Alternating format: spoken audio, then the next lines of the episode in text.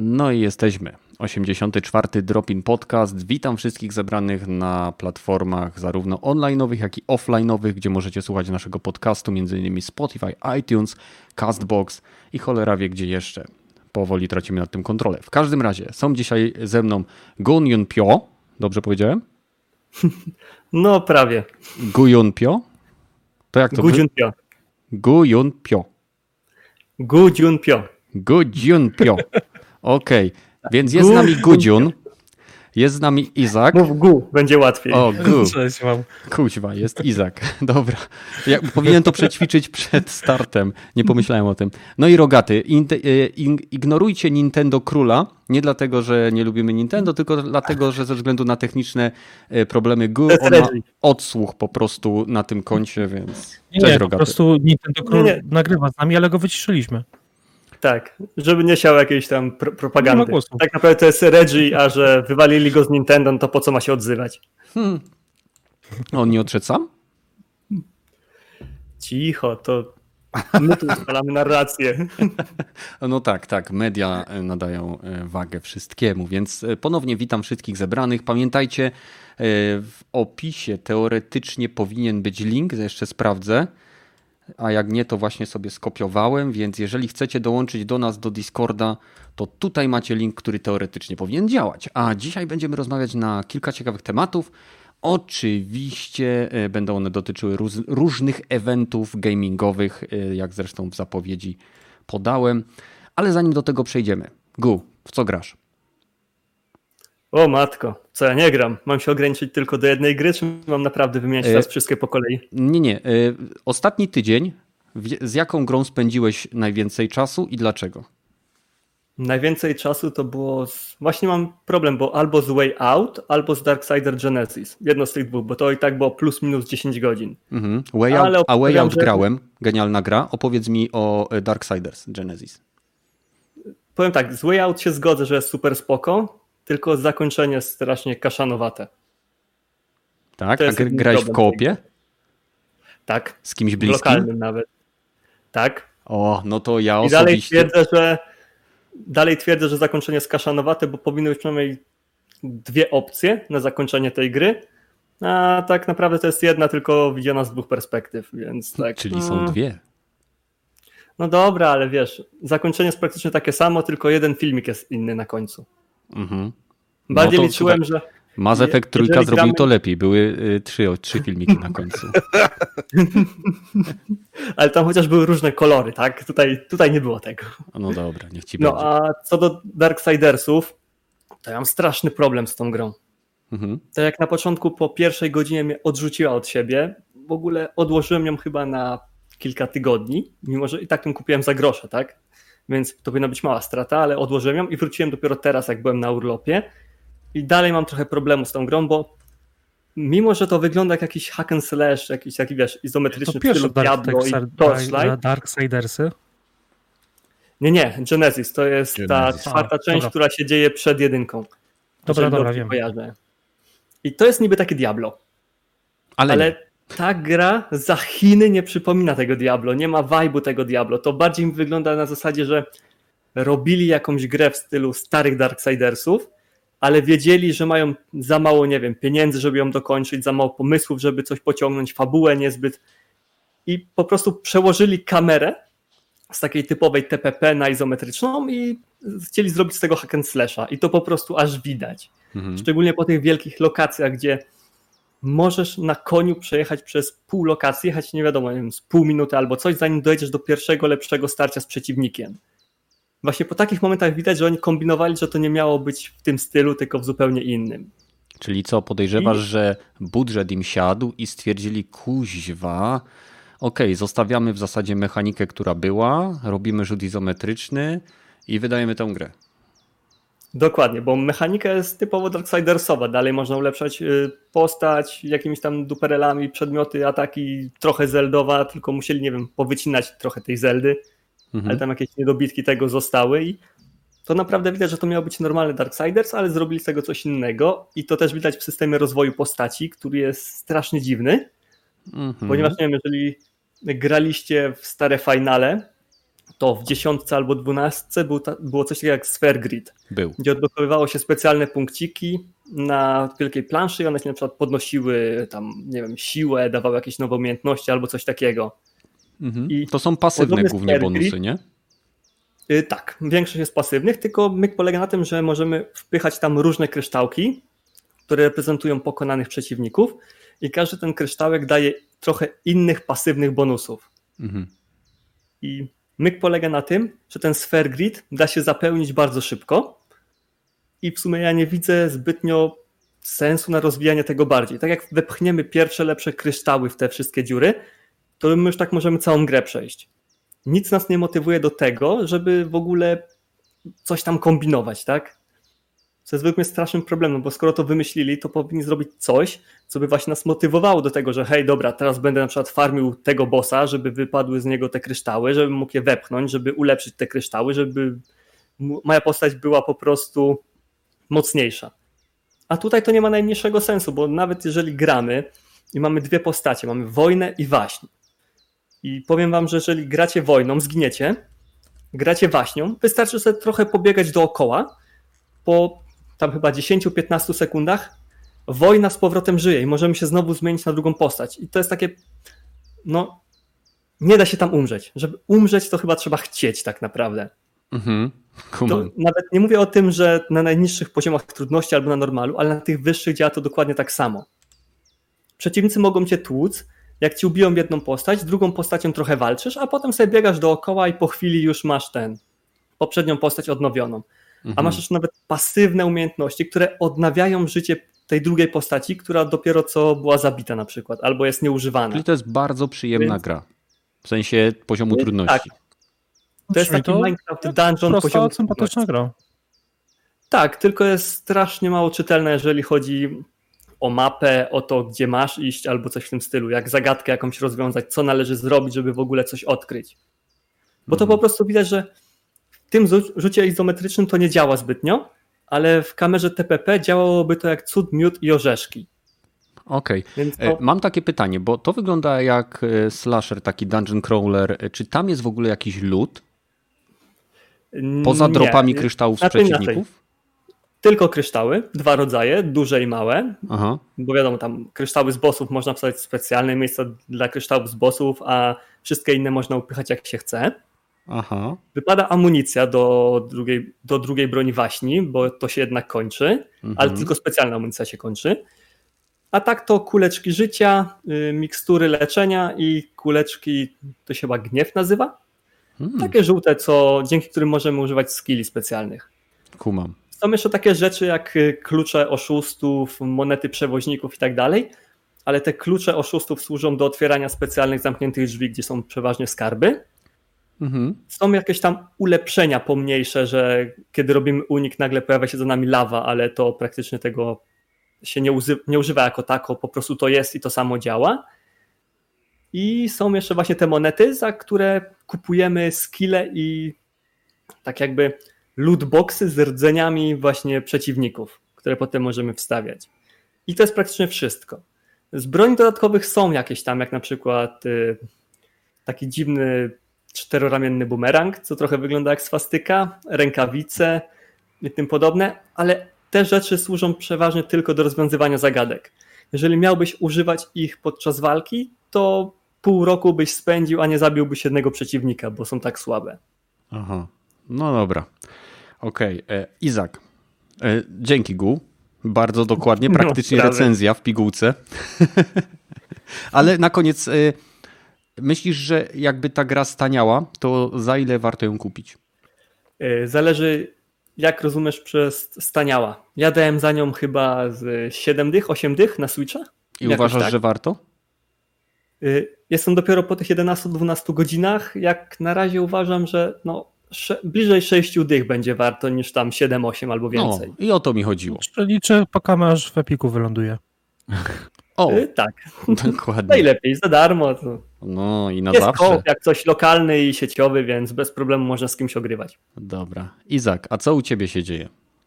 Wiesz co, ja wróciłem tam parę tygodni temu do Mario Kart 8 Deluxe i to chyba najwięcej gram. Nawet tutaj na naszym Discordzie już budujemy sektę, żeby było w kim grać. Mhm. Natomiast... Chcecie pokój dla siebie?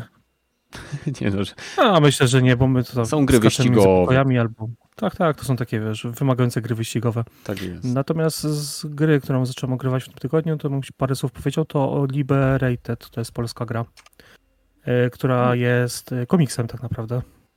O, czyli to jest takie e. visual novel, czy to jest gra, która przyjmuje stylistykę komiksu? Mm, wiesz to jest gra, można powiedzieć, przygodówka akcji taka w pewien sposób, ponieważ bardzo dużą część to są po prostu karty komiksu, które tam gdzieś przeglądasz po kolei, w których jest opowiadana fabuła. Następnie po prostu pewne, na pewnych jakby pewne części, czy pewne obrazki, czy pewne kadry e, zmieniają się po prostu w grę, w której tam coś musisz zrobić. E, jak jest akcja, to wy, wykorzystujesz e, na przykład jakąś decyzję możesz podjąć, czy są momenty, gdzie nie mogę sobie teraz przypomnieć, to nazywa, że trzeba nacisnąć przycisk w odpowiednim, w odpowiednim momencie. Hmm. E, no. Jeszcze raz, jak się? Liberated? Liberated. To jest taka gra w takiej stylistyce, trochę taki noir, taka ciemna, e, szarobura, taka. E, tam dzieje się taka historia e, gościa, który żyje w takim świecie, w którym wszystko jest kontrolowane i on tam jakiś system złamał i zostaje tam na początku trafia na policję, potem go tam odbija taka, taka grupa hakerów, no i tam później się zaczyna już gówna wpada wiatrak i się zaczyna dziać, więc spoko. Jest dużo tam, na przykład później są momenty, gdzie jest, jest trochę strzelania, tam i drony, e, masz możliwość na przykład jak idziesz, to, to możesz się chować za ścianą, e, trochę, trochę takich skradankowych momentów. Naprawdę strasznie fajna gra, bardzo mi się to, to, to przyjemnie gra, także do tego jeszcze Polska to jest, więc ja mhm. polecam. To nie, jest tak, że nie przeszłem tego jeszcze. na kartach komiksu? Proszę? Czyli to nie jest taka gra, która dzieje się typowo na kartach komiksu, że widzimy jak jest przechodzenie między scenami albo coś, tylko po prostu. Jest przechodzenie gra. między scenami. Po prostu masz jakby rzut, rzut to jest po prostu kartka komiksu i po prostu przeskakuje mhm. ci momenty, na przykład masz 2-3 minuty akcji i masz przeskok do następnego kartu, no, do następnego, następnego jakby okienka, czy tam tego małego. Na przykład tam masz tylko dwa dialogi które są bardzo ładnie animowane zresztą tam czasami niektóre te, wiesz, dialogi prze, prze, poczytałem sobie, przeklikałem i zostawiłem ten kart, bo na przykład tam jeszcze tam, nie wiem, samochód jest albo jedzie albo coś, on jest tak bardzo delikatnie animowany, jakaś tam giełka się, czasami tak miałem aż takie momenty, że na Switchu patrzyłem jak, jak, jak zanimowana scena jest do samego końca, nie? Że to mi się bardzo spodobało i tak y, nie spodziewam się, że mi to wciągnie aż tak bardzo. Mhm. No tak. Y, kojarzę Sega miała podobną gierkę, tylko że to był e, side-scrollerowy beat'em up. Nie pamiętam dokładnie jak się nazywa, ale jest to gierka kultowa. No i w sumie fajnie. I co, wciągnęło cię to, rozumiem, tak? Wciągnęło mnie to, jestem mniej więcej tam po pierwszym jakby zaszycie, e, więc to jest początek gry. Mhm. Natomiast ja w tym momencie myślę, że na chwilę obecną mogę dać swoją rekomendację. Ile okay. ona cokolwiek znaczy. no cóż, no to no i gra nie jest, nie jest droga, no bo na Switchu ja za to dałem tam chyba 50 parę złotych, no to, to są naprawdę nieduże nie pieniądze. Kurczę, Gu i Izak, dwóch Nintendowców na streamie? No nieźle. I Nintendo Król, trzech. I Nintendo Król, a Nintendo Król się nie liczy, bo mu odebraliśmy głos. Co się u mnie działo z kolei? Ja ostatnio wróciłem sobie na bardzo krótką chwilę, bo grałem w zasadzie tylko kiedy były transmisje z tych wszystkich eventów, E, grałem sobie Elite Dangerous. E, po prostu po ostatniej aktualizacji tam dodano e, Fleet Cruisers, czyli krążowniki floty, gdzie można swoje, swój wielki krążownik mieć i na nim składować statki swoje własne. Oczywiście nie stać mnie na krążownik, ale stwierdziłem, polatam sobie. No i powiem szczerze, że sporo zmian zostało wprowadzonych w takiej, w takiej przejrzystości i quality of life używania całego interfejsu statku. Bardzo mi się to podoba, zwłaszcza, że po tak długim czasie bałem się, że nie będę pamiętał, co się w tej grze czym robi. Na szczęście wiele rzeczy zostało e, może nie uproszczonych, ale jest e, bardziej rozsądnie e, roz, rozplanowana. Więc w zasadzie tylko to, no. Nic innego oglądałem. Ja mam pytanie jedno. No? Do ciebie właśnie, a propos Elite Dangerous. Czy grałeś w momencie, kiedy był ten słynny bunt maszyn w tej grze, czy nie? E, wiesz co, ja grałem jak tylko ta gra wyszła na konsolę. E, od tamtej mm -hmm. pory e, grałem do momentu, aż uzbierałem sobie pieniądze na Explorera. Wyposażyłem ten statek po to, żeby eksplorować po prostu badawczo kosmos. No i ja tak mhm. tak naprawdę nie, nie bawię się w żadne misje fabularne, tylko to, co jest dla mnie w tej grze najfajniejsze, to ja sobie po prostu wybieram kierunek i tak długo, jak jestem w stanie utrzymać mój statek na chodzie, czyli mam y, tam odpowiednie nawet zdublowane systemy do naprawy podzespołów, wiesz, y, odpowiednią tam łyżkę do zbierania paliwa ze słońca i tak dalej. Lecę w jakimś kierunku tak długo, jak tylko mogę, skanuję te planety, później wracam do samego centrum, że tak powiem, cywilizacji i tam sprzedaję te informacje. I to jest jakby mój sposób na tą grę. Ja się tak w ten sposób relaksuję. I zazwyczaj. Czyli części galaktyki są przez ciebie odkryte i nazwane, tak? Czy nie? E, nie, nie, słuchaj, ludzie są. E, tak nie działa? Nie, nie, nie, nie. nie. Jak jesteś pierwszym, to się. Jak jesteś pierwszym.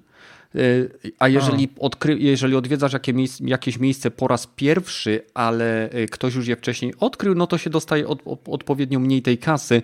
E, nie gram w tą grę, że tak powiem, regularnie i nałogowo, tylko raz na jakiś czas, jak jest coś, co oglądam sobie na przykład w tle, tak jak mówię, te, e, te, te streamy z tych różnych eventów, no to mam wtedy słuchawki e, tak naprawdę na szyi podgłośnione na maksa, tu sobie leci stream, który oglądam o gamingu, a ja sobie skaczę między systemami, skanuję te planety i tak lecę dalej, lecę dalej, aż, aż, aż się prawie psuje i wtedy staram się wrócić. No bo mnie właśnie tak ciekawi ta jedna rzecz. Mhm. No. No mów, mów. Ty. Bo mnie ciekawi ta jedna rzecz, bo gdzieś ostatnio właśnie czytałem, że całkiem niedawno był ten tak zwany bunt maszyn. To nie była żadna misja albo coś, tylko myk polegał na tym, że twórcy tej gry zauważyli, że ludzie polują na statki sterowane przez sztuczną inteligencję. Nie mhm. wiem, czy tak się da. I stwierdzili, że po prostu dadzą sztucznej inteligencji możliwość też budowania własnych statków i własnych jakichś tam ulepszeń i tak dalej. I w pewnym momencie się okazało, że sztuczna inteligencja stworzyła takie statki z taką bronią, którą normalnie ludzie nie są w stanie jeszcze zrobić i zaczęła polować na zwykłych graczy. I to mnie po prostu zaciekawiło. Czy byłeś tego świadkiem, czy coś takiego, e, ale... Wiesz co, nie tylko... kojarzę w ogóle, jeżeli taki event, event był, to jako w ogóle nie kojarzę, bo z tego Nawet co nie wiem... był event, to był błąd w grze. Aha, no to. Że prze, przez to, że oni wprowadzili, że AI mogło sobie tworzyć statki, że niby mieli się bronić, to znaczy... właśnie ten wyskoczył błąd w grze. E, I Rozumiem, że. Nie, to nie było w Evon Life, ale właśnie w Elite Dangerous. E, aha, no bo z tego co wiem, to w Elite Dangerous nie można budować statków. Można je jedynie kupować i wyposażać w odpowiednie, e, w odpowiednie podzespoły. Tam są statki gotowe. To jest coś na zasadzie jak Star Citizen, tylko że ta gra już mhm. wyszła, nie? E, I w przyszłym roku zresztą Elite Dangerous ma. Może, może. No, słuchaj, jest kilka tych Space Simów.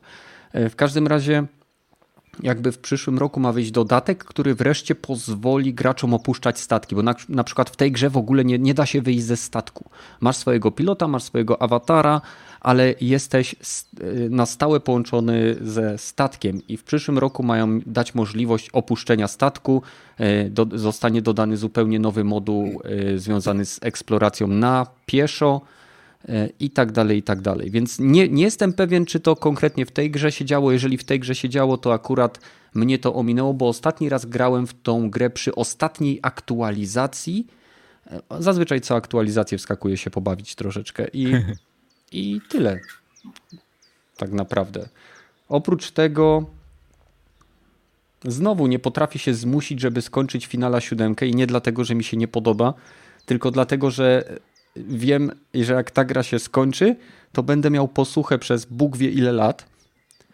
I no i jest to troszkę dla mnie przykre. No potem możesz odpalić jakąś dobrą grę.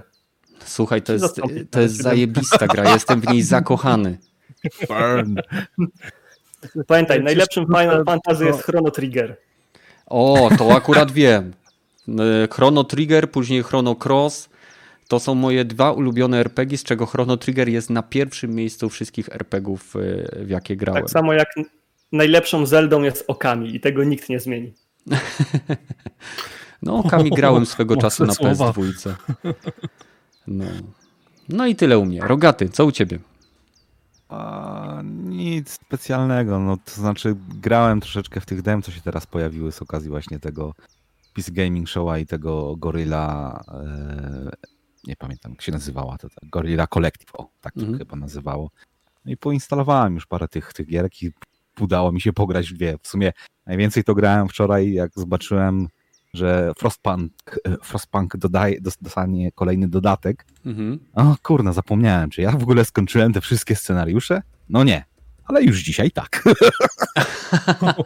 Więc wczoraj jak to leciało, ha, może bym sobie zapuścił tego Frostpunka i, i tak chyba do trzeciej czy czwartej w nocy grałem. Gra, grałem, byłem na Discordzie i jeszcze oglądałem te, te e, wszystkie konferencje, które tam wczoraj leciały, chyba ze cztery. Ty wczoraj z nami jeszcze grałeś cały czas? Jak, jak tak, tak, tak, tak. Mam podzielną uwagę, potrafię ty, tyle rzeczy na razie robić. No w ogóle, Pod jeżeli... że to jest granie.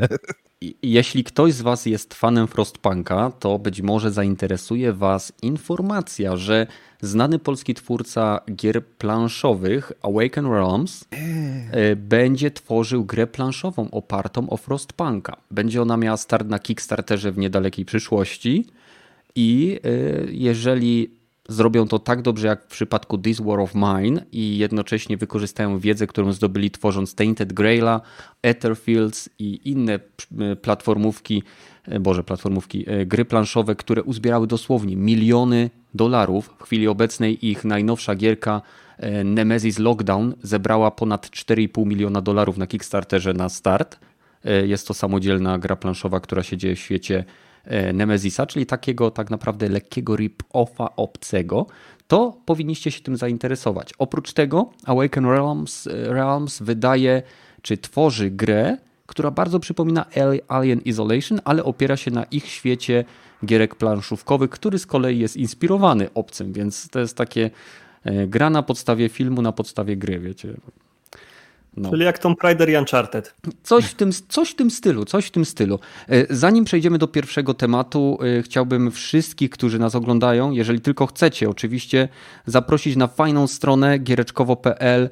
E, znajdziecie tam masę newsów i przynajmniej redaktorów, którzy na chwilę obecną prawdopodobnie w ogóle nie są opłacani, więc nie zostali kupieni, więc będą przekazywali wam rzetelne informacje. Przynajmniej z, znaczy, zawsze my ich możemy kupić. My ich możemy to, kupić. Jeżeli to słyszysz, zauważ, że ja ci to załatwiłem, faktura przyjdzie pocztą. E, wiesz co, ja nie wiem, czy nas w ogóle na cokolwiek stać.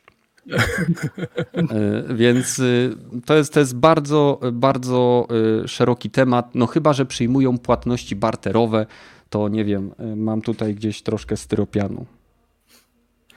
No, dobra. E, przechodzimy do e, pierwszego tematu, czyli dwa eventy, e, które działy się wczoraj, a w zasadzie w pewnym sensie trzy, bo PC Games Show było później, zaraz po nim było Guerrilla Collective, część pierwsza, później było Future Games Show, dzisiaj jest Guerrilla Collective, część druga, czyli tak naprawdę kilka dni napchanych eventami, napchanych eventami związanymi z grami albo strict PC-towymi, albo z grami multiplatformowymi.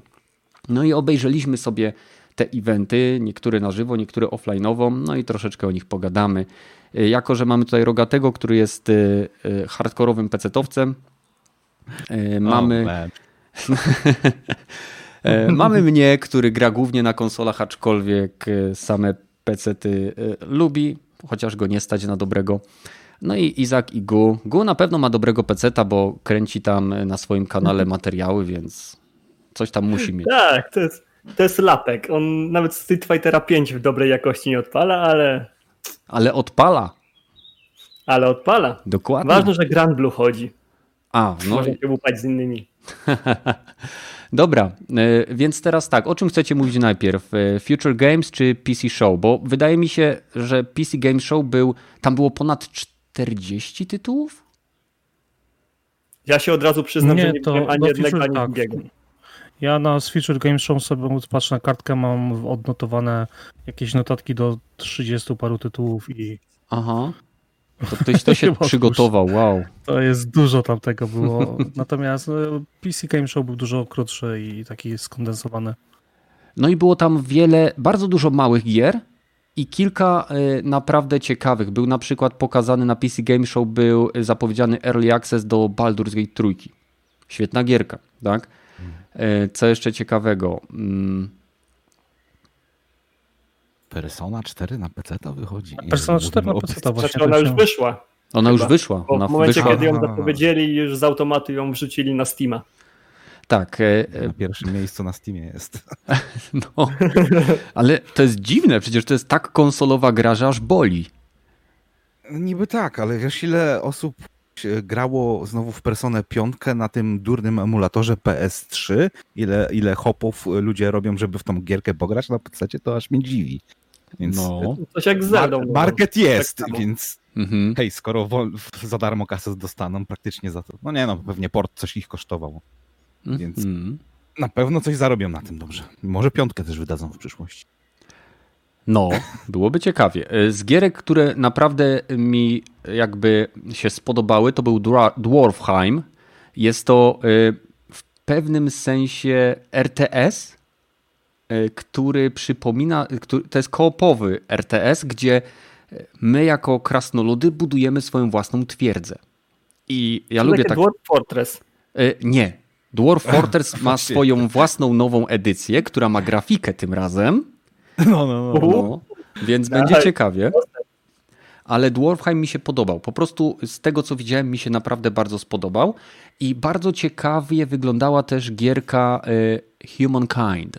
Gierka wydawana, y, gierka 4X, która pozwala graczowi stworzyć ludzką cywilizację poprzez mieszanie różnych wpływów, które mamy teraz tak naprawdę u nas na naszej własnej, wiecie, pandemicznej ziemi żeby stworzyć coś zupełnie hmm. nowego. Czyli na przykład możemy tak posterować cywilizacją, żeby wynaleźć komputery ileś set lat wcześniej, albo jakieś inne ciekawe rzeczy związane, nie wiem, z poglądami, nastrojami politycznymi, religijnymi i tak dalej, i tak dalej. E, to Więc... jest to od Ubisoftu? E, nie wiem, czy to jest, to jest chyba od Segi. Pamiętam, że też była Wiem, jakaś gra Amplitude. o ewolucji, czy małpami biegało, czy coś takiego. Nie, nie, tam to było, e, tam to się nazywało Ancestors. A, no Mankind coś tam. Nie wiem, gierka gościa, który tworzył Assassina, który później był bardzo zdenerwowany, że wszyscy oczekiwali, że jego małe studio zrobi grę taką jak Assassin, tylko z małpami. no. Grałbym. Więc Amplitude stworzyło Humankind i e, po prostu spodobał mi się sam pomysł. Ja bardzo lubię gierki takie jak Cywilizacja, a już szczególnie uwielbiam gierki 4X, więc E, Imperium Galactica lub e, właśnie Stellaris, tego typu gierki e, są bardzo bliskie memu sercu. W tle słyszycie mój ekspres, który nagle postanowił się przeczyścić.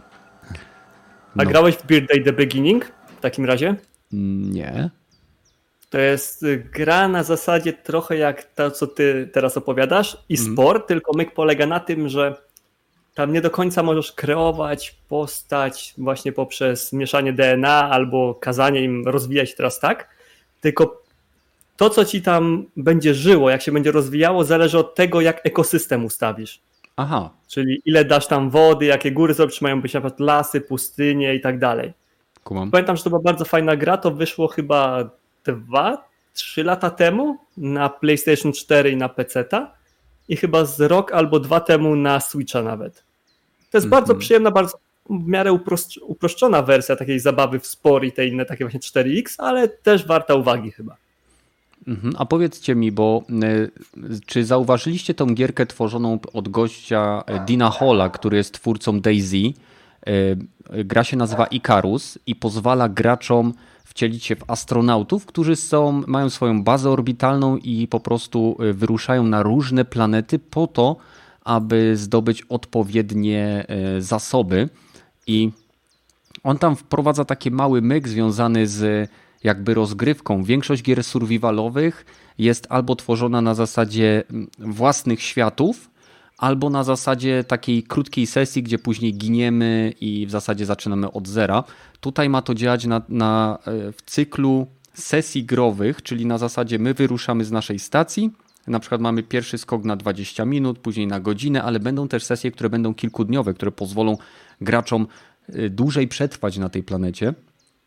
I bardzo spodobał mi się ten pomysł właśnie takiego, y, takiej trwałości świata, który będzie przez graczy zwiedzany. Nie wiem na chwilę obecną, czy to będzie gierka, która będzie, że tak powiem,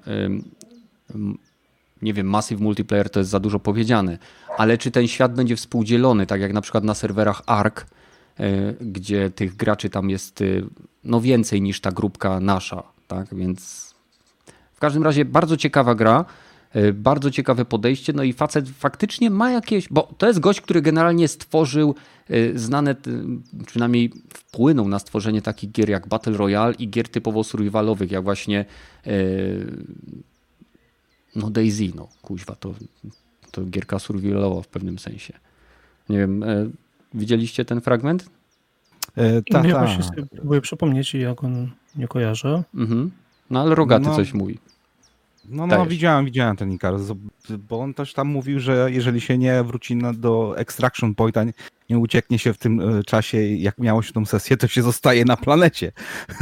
I, I, dopóki e, nie umrzesz, to zostajesz na planecie twoja postać. Też, też było coś w tym stylu powiedziane, że jeżeli cię zabiją na planecie, to tak jak nie, nie resetuje ci się E, to, co się stało z planetą, ale wracasz i znajdujesz, też możesz znaleźć tak jakby chyba swoje ciało albo swój postęp na, na tej planecie. E, że tak wszystko, co miałeś przy swojej postaci zostaje na planecie, ale no, no, nie no, no tracisz no. postępu związanego z jakby z rozwojem swojej stacji, że to nie jest całkowity reset gry. No, to ja mam pytanie jedno w takim razie. Skoro mhm. jeżeli nie uda, nie uda nam się w tym konkretnym czasie wrócić do bazy i zostajemy mhm. na tej planecie, to czy może ruszyć po nas jakaś misja ratunkowa albo coś i wtedy nas ściągnąć z powrotem? Nie, bo to jest kwestia e, zasobu tlenu, który masz przy sobie. E, I jeżeli, tak, jeżeli... tak umrę, chyba że znajdę jakiś sposób, żeby non-stop zdobywać nowy tlen. E, coś tak, w tym stylu. Tak. Tam jest, oni to określili, że w momencie, kiedy jesteś nieprzytomny, może inny gracz cię uratować, ale twój, nie wiem jak to nazwać, lądownik ma określoną mhm. y, okno odlotu, ponieważ nad twoim lądownikiem musi przelecieć twoja stacja. Jeżeli ci się nie uda, to lądownik odlatuje bez ciebie, bo to jest wszystko automatyczne i wtedy ty umierasz na tej planecie. Czaję. Czyli to jest na tak, o, jak w Interstellar. Kojarzycie, jak oni próbowali spierdzielić z tej mm. planety, mm. na której były gigantyczne fale? No, no, no. No, no to coś takiego. No. Ale to byłby wypas, jakby w takiej grze się naprawdę leciało tyle, ile by się leciało lecisz na misję, po pięciu latach odpalasz grę i jesteś na dole, zabijają cię, bo wszystko zapomniałeś i o, o kuźwa. O, to to by była świetna gra, na pewno by się sprzedała. No to taka gra się najczęściej życie nazywa. No, ale słuchajcie, w Elite Dangerous, jak e, nie masz odpowiedniej prędkości, to dolecenie e, w systemie między planetami pisze mi na przykład 16 e, godzin albo 3 tygodnie. To by była gra rodzinna, przekazywana z pokolenia na pokolenie. Powiedział, synu, na łożu śmierci wystartowałem gdzieś tam za 12 lat, weź zobacz, czy doleciało. No tak. E, no i pokazano Godfall, czyli tą gierkę, która jest tworzona na PC oraz na e, PlayStation 5. Gra działa na silniku Unreal Engine 4, co zostało oczywiście. E, Chwalili się tym? Nie, nie. Chwalili się tym, że niby powstaje na silniku Unreal Engine 5, ale kilkanaście godzin czy kilka godzin po zakończeniu transmisji przepraszali za błąd, w, ponieważ to jest Unreal Engine 4. Właśnie Aha. było sprostowanie, było sprostowanie i naprawili to. Powiem wam tak, gra wygląda całkiem fajnie. Nie wiem, czy widzieliście gameplay z tego. Ja tak... tylko obrazek, jak typ stoi z mieczem, więc. Aha, no to wyobraź sobie gierkę, która się opiera na zdobywaniu ekwipunku, że twoją siłę określa ekwipunek. Coś jak w Destiny Monster na przykład. Hunter.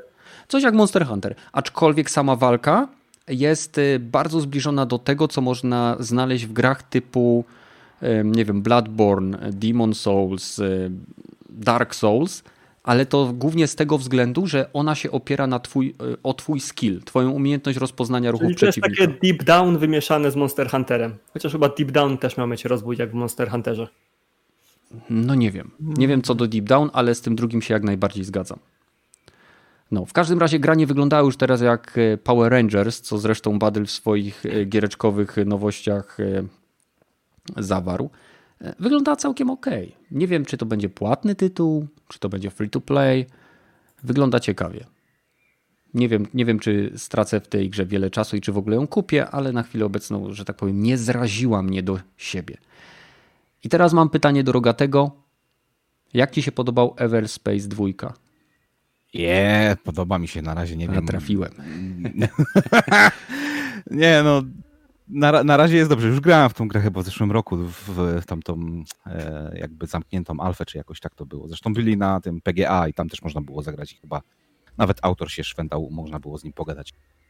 Mhm.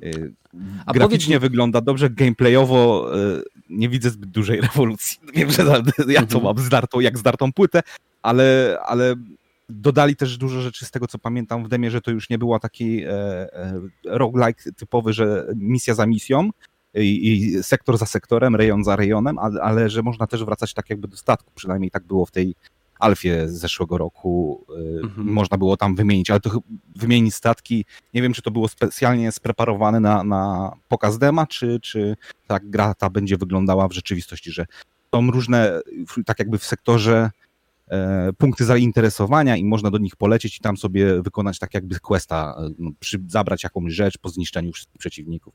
Zresztą mhm. tutaj też dodali, e, tego nie było wcześniej, dodali powierzchnię planety i Genialnie zobaczymy wygląda. jak to, no, no, i te duże kapita- ten capital ship, jak to się mówi, korwety albo jakieś, tak to chyba się tam niszczyło i z tego co pamiętam w jedynce było to ciężko rozwalić, a tutaj też to wygląda, drony są, też, też mhm. ciężko się i poszczególne elementy chyba statku można też rozwalać, na, na, naprawdę mi się podoba. Ach, świetny, świetny mhm. taki arkadę strzelanie. Ty już w tą BT grasz? Nie, nie, nie, nie, nie, nie. nie.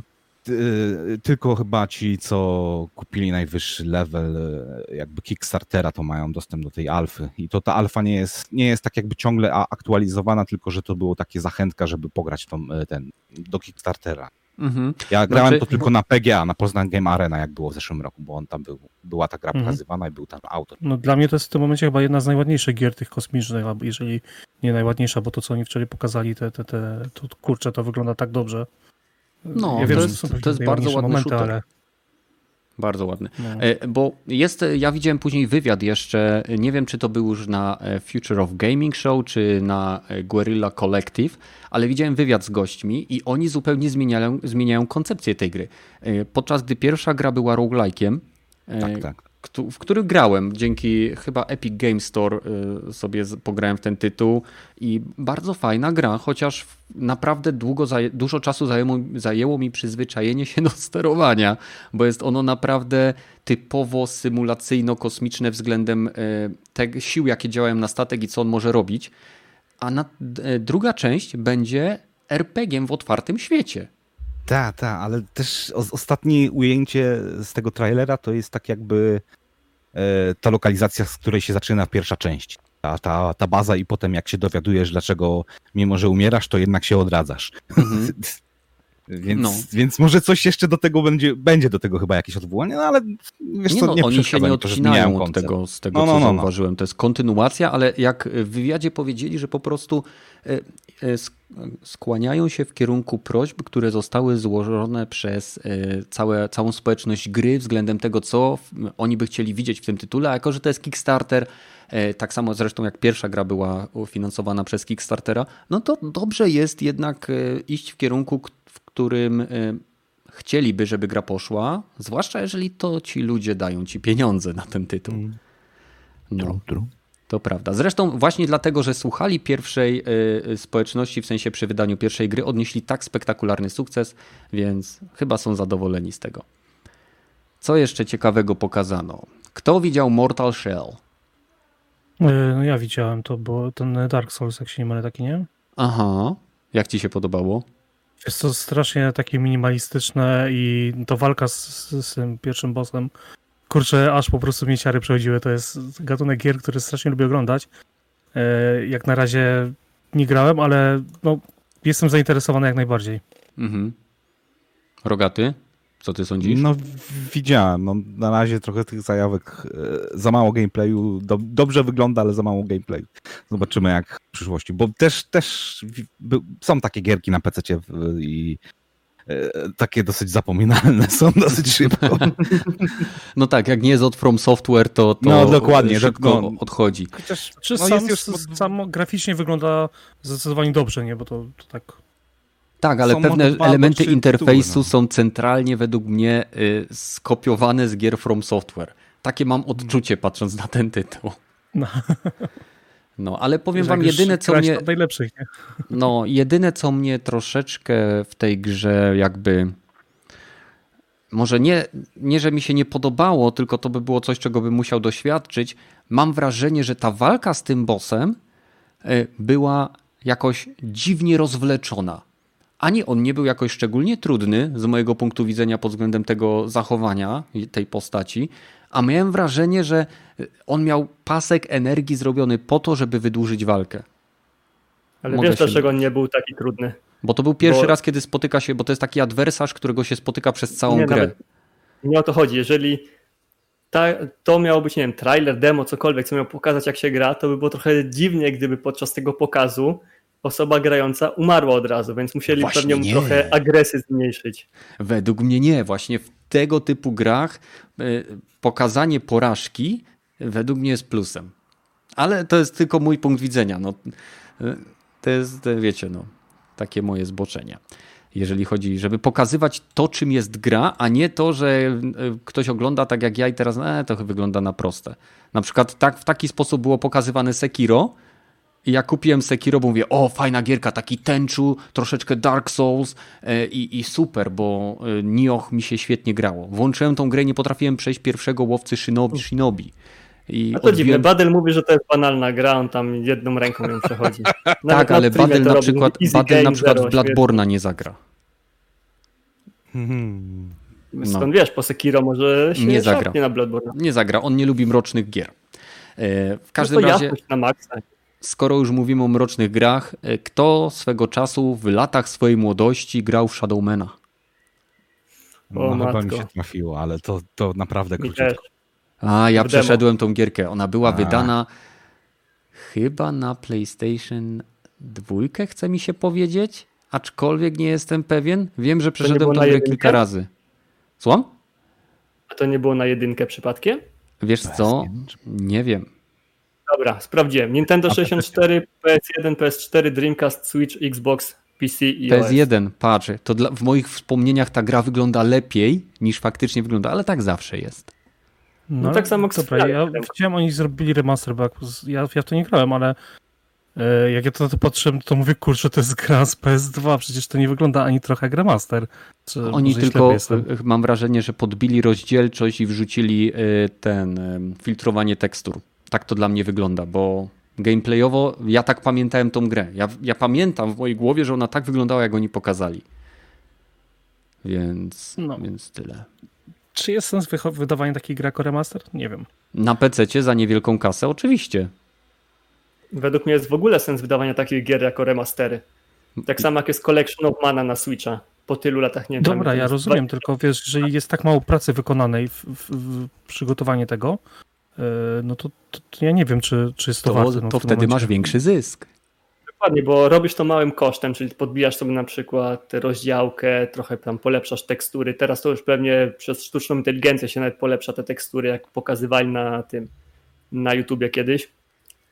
I wydajesz to na przykład w opakowaniu zbiorczym, jeżeli na przykład masz taką możliwość, bo były, było więcej części tej gry, wydajesz sobie w opakowaniu zbiorczym za ten, nie wiem, 139 zł i ludzie na to patrzą od razu tak, że to nie jest full price, jest remaster, ale tego masz na przykład kilka części, więc od razu się lepiej patrzy. I przy okazji atakuje ta nostalgia. Mówi, aha, jak fajnie mi się w to grało, to takie fajne było. I tak się hajs nakręca. No, zwłaszcza, że większość tego typu remasterów to, to tak naprawdę y, tych naj, najgo, najniższego poziomu. To jest y, na, w egzeku jest zbandlowany emulator, z odpowiednimi ustawieniami, który ci się odpala po prostu na sprzęcie i, i y, wczytuje ci gierki. W większości przypadków, takich mówię, tych y, najniższego poziomu remasterów. Bo mm, z tego co wiem, y, nawet Digital Foundry ostatnio wspomniało, że większość portów, które były robione z Vity i z PSP na PlayStation 2, a później z Vity na PlayStation 3, to tak naprawdę były gierki z wbudowanym emulatorem, który, w którym zostały, y, nie wiem jak oni to określili, ale na siłę wrzucone tekstury wyższej rozdzielczości, tak jakby podmienione przez emulator. I tak Sony hmm. sprzedawało hmm. gierki. Powiem tak, póki ale nie koszą za Price'a, to jak najbardziej. Co 20 lat mogą wydawać remaster taki jakiejś swojej gry. Ważne, żeby nie robili jak Dobra, Sony ale... poprzedniej gry, ja wydali teraz... na PS3 i na PS4 po chwili i liczyli mhm. sobie pełny hype. E, tylko, że to, jest, to jest dobra gra? Zadam to pytanie tylko. Ja ją pamiętam jako genialną grę. Fajne elementy platformowe, świetna strzelanka, bardzo ciekawa fabuła i bardzo mroczny klimat. Tam w niektórych momentach były elementy, które dla mnie wtedy wiadomo, to jest PSX, ale ja byłem wtedy webkiem i dla mnie one wydawały się obrzydliwe. Takie, kojarzycie mhm. tą gierkę Scorn, która była pokazana na konferencji Microsoftu, tą taką mięsną w stylu Geigera? No, no, no. Mm -hmm. pestkami no, no, no. żywego się... Dokładnie, więc ta, dla mnie były levele w Shadowmanie, które w mojej, w mojej wyobraźni wyglądają jak takie mięsne, płynące krwią levele z kośćmi. Zresztą główny bohater ma też w momencie, kiedy zamienia się w Shadowmana, ma klatę, gdzie, gdzie mu widać żebra. On jest, no,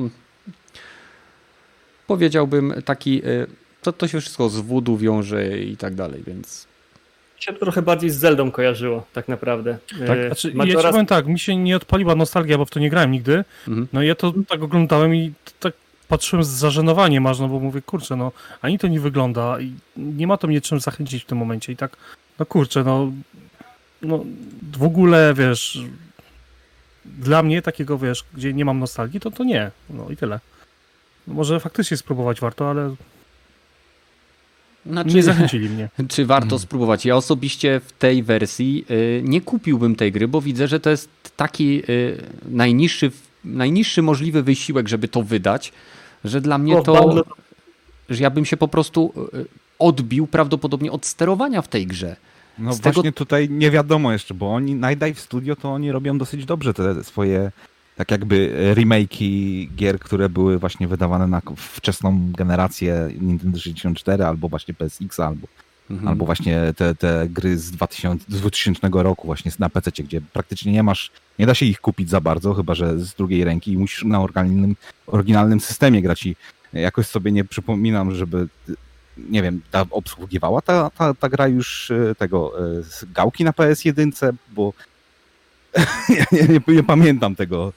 Shadowman to... już chyba obsługiwał. Obsługiwał, no, no, no, ale, ale z tego co mi te, te, też dochodzi do tego, że oni tak jakby e, pod, podkręcają do dzisiejszych standardów te na przykład sterowanie w tych grach, że, że no, można sobie, dobrze. na przykład na PC można sobie e, o, patrzenie myszą jest e, w standardzie, w, tak, w System Shocka oni te, robili remaster. Teraz robią remastera, a wcześniej robili tak jakby nie, teraz robią remake'a System Shocka 1, a wcześniej zrobili remastera i dodali właśnie trójwymiarowe sterowanie, cały engine przebudowali tak, żeby to działało tak jak gra FPS albo właśnie Immersive Sim z 2020 roku, a nie jak w 99, że wszystko na klawiaturze, musisz wycelować, powoli się w to gra. No, jest, jest, trochę, jest, jest, trochę siły w ten i pracy włożone w to, co te remastery, te, te enginy zupełnie są przepisywane, oni w tym, tym Shadowmanie swojego własnego autorskiego engine'u, Plex Engine chyba używają, żeby właśnie przeportować tą grę. Czy jakoś tak się nazywa, nie, nie, nie łapcie mnie za słowo. Nie, no nie, po e, prostu żeby Plex to, Engine żeby... wygląda no, no, no, no. No nieważne. Żeby to działało na, no, na, na, na, konsolach i na tym, nie? I oni to robią zarówno te, te Turoki chyba e, też e, ten jedynkę i dwójkę remaster robili tak jakby na PC to wydali, na, na Nintendo Switcha to wydali, chyba na inne konsole też to wydali. Mhm. Dobrze. Tanks Engine to się nazywa, więc to, e, te, to oni, oni dużo pracy w to wkładają. To nie jest tak, że to jest na, na odpierdol i ten. Oni jednak się, tego Duma 64 też przeportowali na PC i dodali tam sterowanie takie e, okej, okay, z prawdziwego zdarzenia jakbyś chciał w strzelaninkę grać, a nie na tym takim dziwnym padzie od Nintendo mhm. 64. No tak. E, dobrze, przejdźmy teraz do drugiego show, bo Isaac wydaje się czuł pismo nosem, że dzisiejszy odcinek będzie długi. Przechodzimy teraz do Future Games Show, e, który był z kolei hostowany przez e, samego Nathana Drake'a i Elenę Fisher. Czyli go, tak naprawdę voice aktorów, y, którzy podkładali głos tym dwóm postaciom. Zorientowałem się dopiero po pięciu minutach, ale nieważne. Znaczy, Nolana Norta poznałem od razu, ale Elenę Fisher dopiero jak nie widziałem jej twarzy, a słyszałem jej głos. Sorry. O, to ja bym nawet nie, ja nie grałem w oryginału, no ścieżkę dźwiękową, to nie, nie mhm. poznałbym. No, no to to są oni. E, zaczął, zaczął się ten, e, przynajmniej wydaje mi się, że jedną z gier, która mi tak e, zapadła w pamięć, to jest Ghost Runner. Zapowiedziano, że gierka będzie wydana również na konsolę, czyli PlayStation 4 i Xbox One. Jest to gierka, która ostatnio odniosła ogromny sukces nie wiem, czy kojarzycie. Dla mnie to jest gierka, tak, tak. którą ja nazywam e, action puzzle e, shooterem. Znaczy tu nie zawsze shooterem, bo jesteśmy ninją, ale przynajmniej może, możecie mnie skorygować. Ja widzę tego typu gry jako pewnego rodzaju łamigłówki zręcznościowe, które gracz musi wykonać, aby przejść poziom. Zgodzicie się z tym określeniem? Tak, tak. Takie połączenie Mirror's Edge'a z, nie wiem, no... Ja bym nawet powiedział, że tam był taki na początku... Te niektóre elementy, jak tam pokazywane było, jak biegali, to mi się kojarzyły strasznie z Astral Chain. E, te początkowe mm. takie, e, te lokacje, że e, gdzie tam biegali, gdzie nie było tak dużo detali, tylko nie wiem, taka płynąca jakby platforma, coś takiego. Mhm. Ale gra jest mega dynamiczna. Wymaga naprawdę sporo umiejętności i jestem ciekaw, jak ta precyzja, która jest wymagana w tego typu grach, zostanie przeniesiona na konsolę. O, też ciekawy jestem, bo na komputerze rzeczywiście jest naprawdę mało czasu, żeby się. Znaczy, tam jest zwolnienie czasu. Te, te bieganie po, po ścianach jest dosyć prostackie. Znaczy prostackie, proste, łatwe do, do, do opanowania, mm. ale może ramestrowana. No, no, no. Też, też nie wiem, bo w tym demie, które było na PC i chyba nadal można je sobie w nie pograć, to e, króciutkie te demo jest i tak jakby w momencie, gdy się już e, przyzwyczajasz do tak jakby obsługi tej postaci się demo kończy, chyba z 20 minut nie nawet nie trwa, mhm. ale precyzja jest wymagana, żeby na przykład, albo timing jest bardzo wymagany, żeby uniki robić, jak do ciebie przeciwnicy strzelają. I tam tak, jedna kula i jest game over. Je, je, je. I, I w tym nowszym trailerze pokazali innych przeciwników i inne lokalizacje też, więc zobaczymy jak to... Nie będzie to one trick pony, tylko że będą mieli trochę większej głębi. Ty mówisz teraz o precyzyjnym sterowaniu, a tylko ci przypomnę, że to na Switcha też jest zapowiedziane i w tym roku to ma wyjść, więc... No wiem, nie, a ja to grałem na razie na PC, więc nie wiem jak to na konsolę wyjdzie, ale na PC to działa dosyć dobrze. Ale no to jest Unreal Engine, więc y, zwłaszcza Unreal Engine 4 jest mega skalowalny, więc y, bez Switch problemu. się bardzo lubi, no. Bez problemu powinno pójść. Zobaczymy, no Switch, kurczę, czasem sobie radzi dobrze, czasem sobie radzi źle, no to jest tak naprawdę wina dewelopera, a nie samej konsolki bo ona jest jak najbardziej zdolna do wyświetlania świetnej grafiki, jak na swoje możliwości, rzecz jasna, nie? Dobra, e, kolejny tytuł, który co ciekawe opiera się o jedno z moich ulubionych, ulubionych e, uniwersów horrorowych, czyli Call of Cthulhu, nazywa się Call of the Sea. Jest to jedna z gierek, która była pokazywana na konferencji Microsoftu, e, dosyć kolorowa, jak się okazuje gra przygodowa nie posiadająca elementów horroru. I w tym momencie dla mnie to jest troszeczkę dziwne, bo jeżeli opieramy cokolwiek o mitologię Cthulhu, to Tam... nie, nie powinniśmy e, omijać tego elementu horroru. Tu widzę, że Cin pisze, że powinniśmy mówić o mafii i spokojnie. Mafia nikogo. E, dojdziemy do tego, dojdziemy. Ale oni się mówili, że to jest inspirowane e, światem tego Call of Cthulhu. Lovecrafta. Lovecrafta. Ja tam tego Lovecrafta za bardzo nie widziałem no właśnie, że ja nie jest kolorowe. Nie wiecie no. tego samego autora, nie? Lovecraftu, no. tylko inspirowane. Może inaczej, bo kiedy ktoś słyszy, że coś jest wzorowane na Lovecrafcie, to, to, od razu macie tych wielkich przedwiecznych, Innsmouth tak. i tak dalej. A on naprawdę miał tonę innych opowiadań, gdzie te wszystkie takie nadprzyrodzone rzeczy były tylko w niewielkim stopniu mhm. pokazywane. No może Więc... tak poszli, no ale ja tam nie czuję Lovecraftowego klimatu. Chyba, że będzie klimat tajemnicy, który zawsze był y, w opowiadaniach Lovecrafta, czy takiego braku zrozumienia pewnych rzeczy, które prze, przekraczają jak ludzkie pojmowanie. On gra wygląda. Chyba nie da się kolorowo. oddać w takim trailerze, jeżeli faktycznie no tak jest zrobione. No. Mhm. Natomiast y, ja na początku myślałem, że to jest symulator chodzenia, dopiero później widziałem zagadki i rozwiązywanie zagadek, że to jest bardziej zaawansowane. Hmm. Ale rysowane jest super, no tak wygląda to ładnie. Okej. Okay. E, kolejna gierka, która już się opierała, e, opiera o firmę, która zanurzyła się w świecie Lovecrafta. E, mowa oczywiście o Frogwares, twórców Sunken City. Gierki, która była masakrycznie zbagowana, aczkolwiek klimatycznie względem Lovecrafta bardzo dobra. Tworzą grę Sherlock Holmes Chapter 1.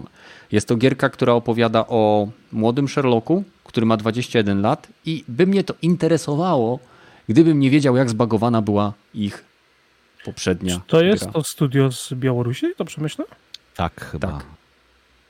Okay. Ale oni robili też inne Sherlocki, czy to jest ich pierwszy? Nie, tak, oni inne robili. Robili też inne.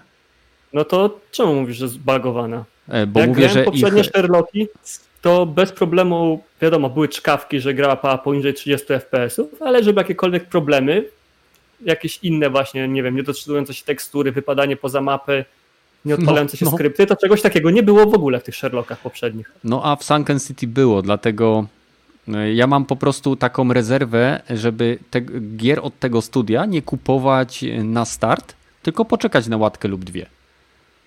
Chyba, że oni podchodzili do tego na zasadzie, że tak, Sherlocki muszą być dopięte na ostatni guzik, bo na tym zarabiamy, a Sunken City mogą robić jakieś, nie wiem, jakaś drużyna B albo coś w tym stylu. Hmm.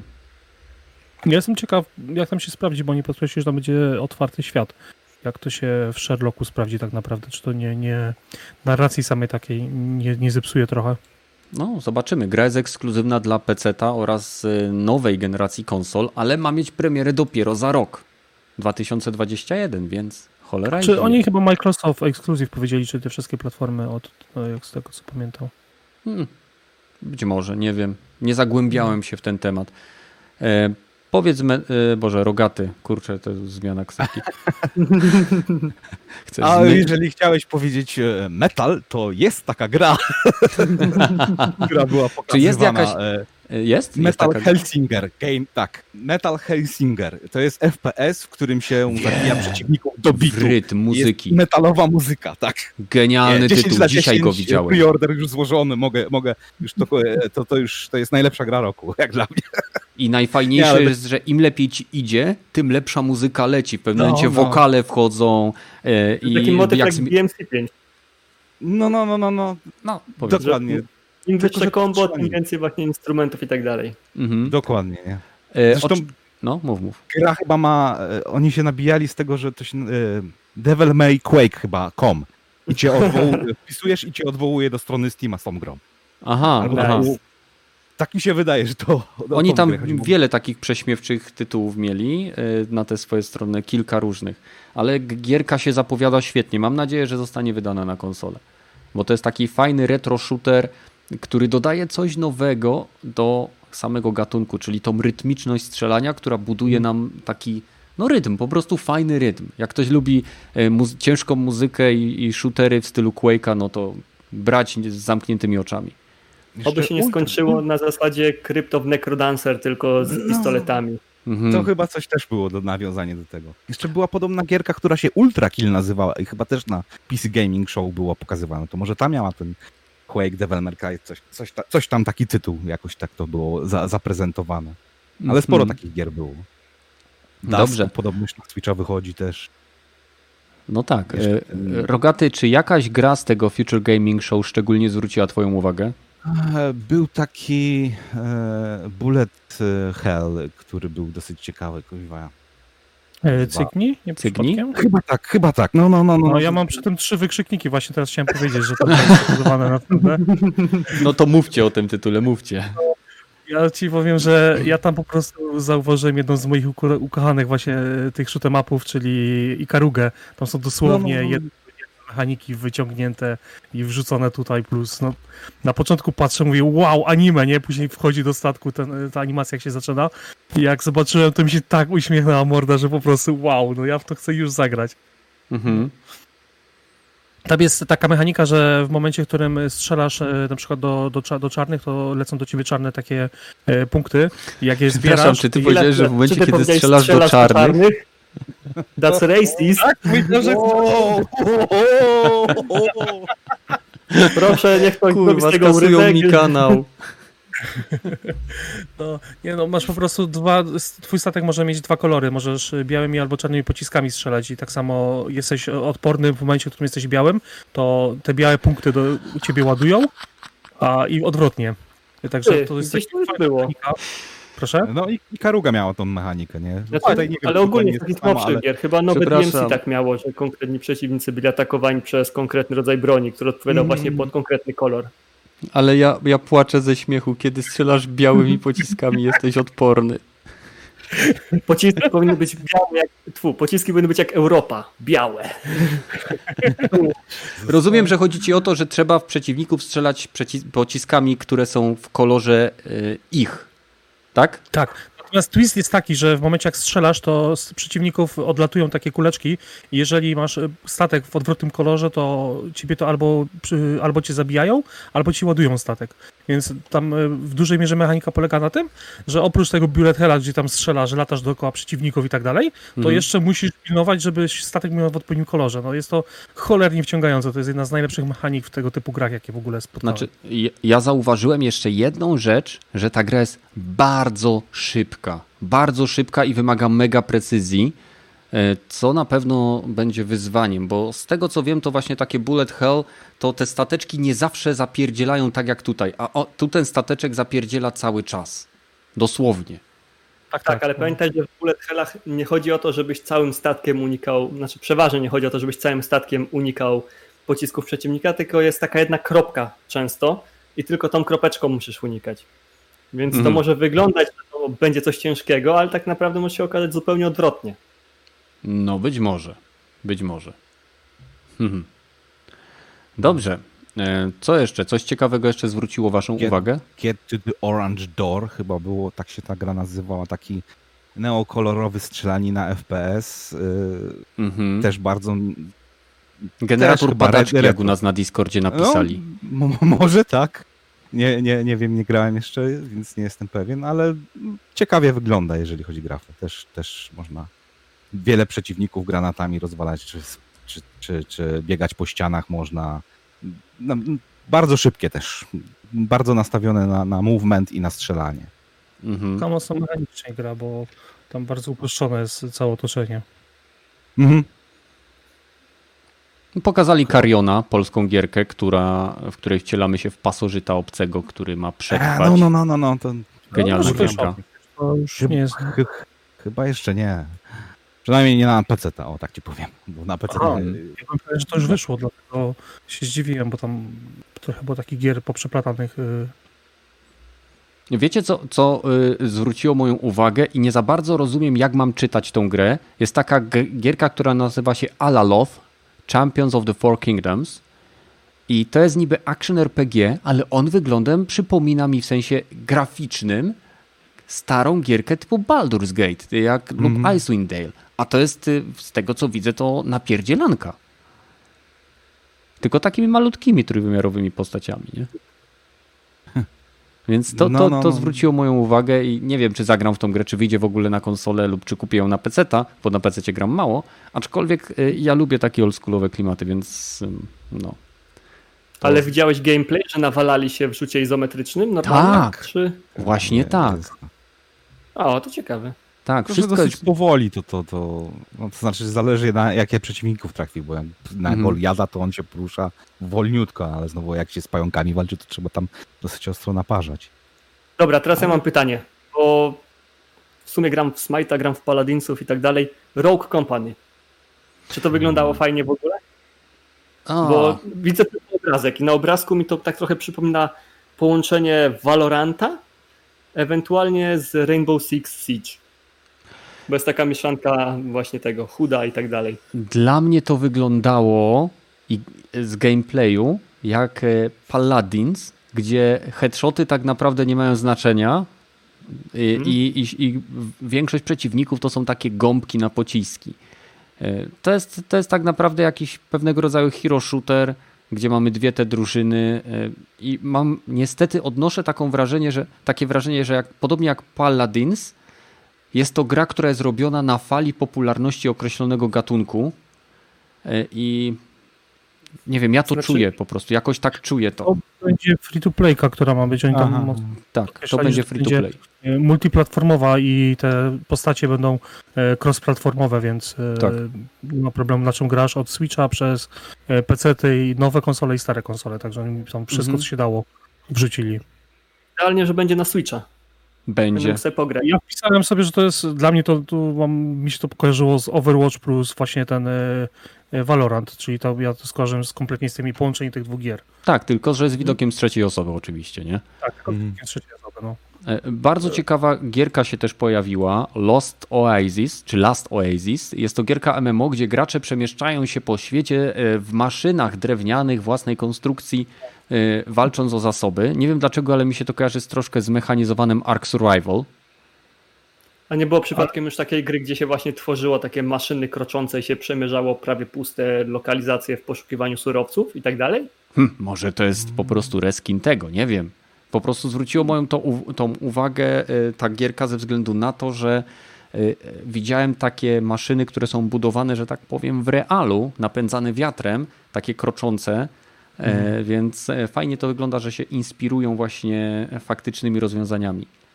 Znaczy to jest w ogóle zupełnie inne rozwiązanie, bo to jest takie niespotykane rozwiązanie, takie maszyny kroczące i też jest zbudowane z drewna. Mhm. To moją uwagę też przykuło. Ale z tego co widzę, to to ma być survival MMO, także... No tak. Wczesnym dostępem. Z wczesnym dostępem. O, kontynuacja Serial Cleaners. O, jestem na Jak tak. się nazywa? Serial Cleaner, pierwsza część, to jest gra po prostu, w której się zakochałem, totalnie. E, dwójka wygląda na kooperacyjną. Proszę? Dwójka wygląda na kooperacyjną, bo jedynka się działa w latach 80., nie? Yy, serial Cleaner nie był jakimś side-scrollowym, właśnie arcade'owym czymś? To była taka tak, indie giera. Pierwsza, pierwsza, część taka z uproszczoną grafiką, gdzie no, no, no. byłeś tym czyścicielem, który po prostu wchodził do lokacji w widoku, z widokiem takim izometrycznym e, i albo z góry widok, no mniejsza o to. E, i Na prostu, zasadzie e, to, to wyglądało troszeczkę jak Hotline Miami. Taki rzut izometryczny od góry. Szybkie, to, to absolutnie nie, to po prostu była bardziej skradanka.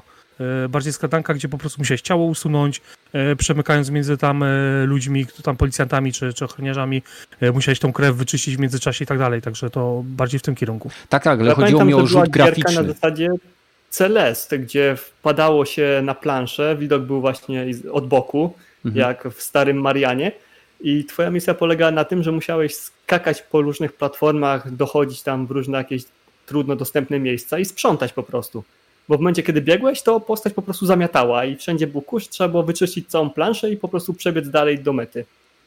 No tak, to... tylko miałeś Pixel Perfect, taki platformer, a tutaj po prostu, ja bym powiedział, że to jest bardziej skradanka niż, niż ten, bo ja całą grę przeszłem skradankowo, gdzie wiesz, tu się mogą ukryć, e, tu mogłem coś zrobić w międzyczasie, wiesz, tam przechodziły postacie, no to, e, to, to, to chowałeś się albo na przykład wyrzucałeś ciało tam przez barierkę albo coś. Mm -hmm. to, Byłeś gościem, kierunku. który przychodził po mordercy.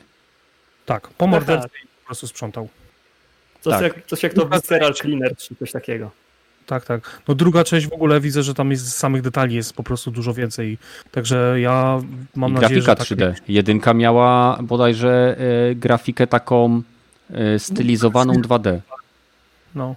A tutaj no sam jestem ciekaw jak to będzie, natomiast jestem ogromnym fanem tej gry. No i to też jest polska gra, tak przy okazji. Mhm. Tak. No dobra. E, ok, co jeszcze ciekawego pokazano? Pokazano oczywiście Kina Bridge of Spirits. E, gierka wygląda niesamowicie. Ma wyjść na PlayStation 5, 4 Przepraszam oraz... cię wcisnę, ale no? na pokazie, który będziemy następny omawiać, było napisane, że to będzie ekskluzyw na PlayStation 5. Konsol Exclusive. Console tak. Exclusive. A chwilę potem ktoś wkleił, że to można już kupić na Epiku. No nie, no bo y, to jest tak jak Microsoft w swoich konferencjach wcześniejszych też pisał console exclusive, czyli ta gra wychodzi ekskluzywnie na ich konsolę. Oprócz tego może wyjść na PC-ta. Na PC-ta, tak. To, to na, y, jeżeli Sony ma y, swoje gry ekskluzywne na PlayStation, to pisze PlayStation Exclusive.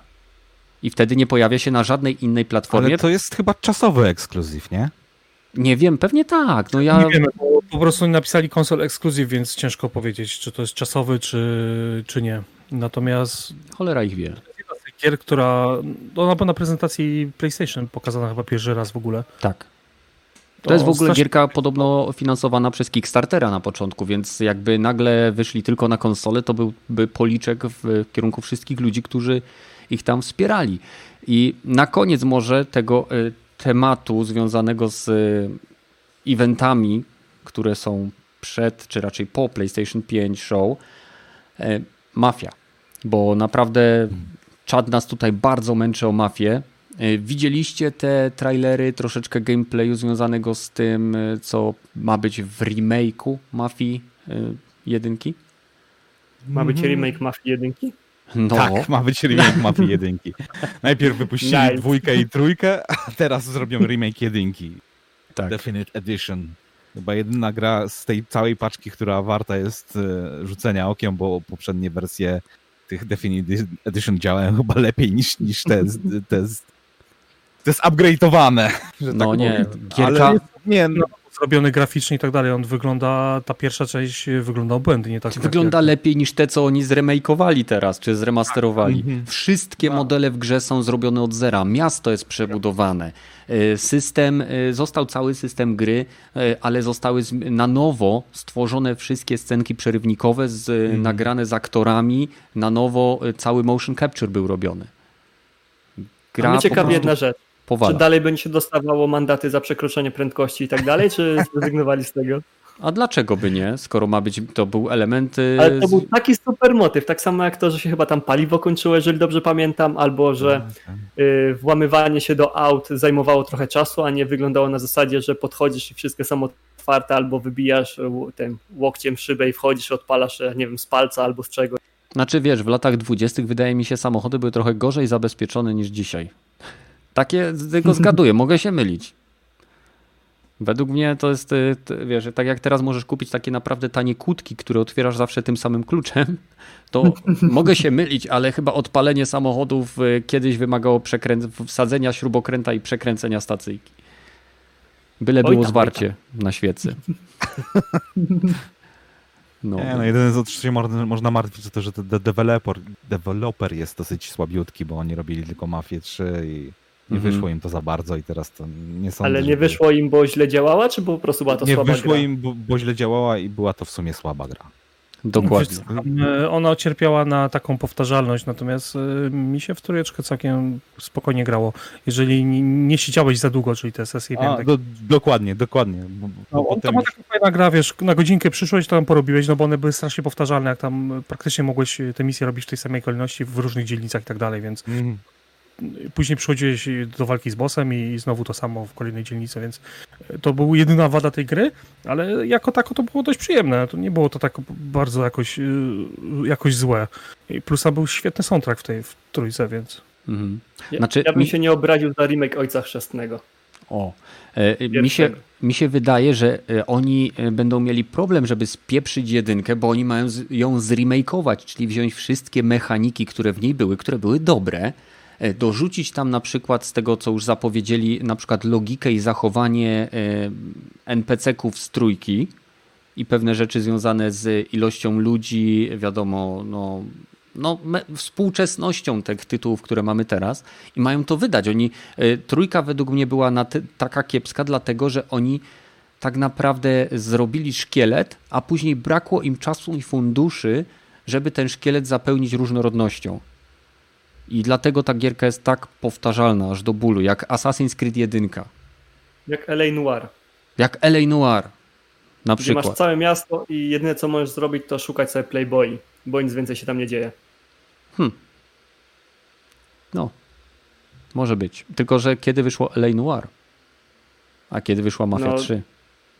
No tak, ale LA Noir wyszło po San Andreas, po innych takich grach, które jednak pokazały, że chyba nawet po Sleeping Dogs, jeżeli mhm. dobrze pamiętam, które pokazały, że jednak w mieście coś się może dziać, jakieś losowe rzeczy, jakieś dodatkowe misje, a w L.A. Noir nie było żadnych dodatkowych misji, po prostu sobie jeździłeś, bo jeździłeś.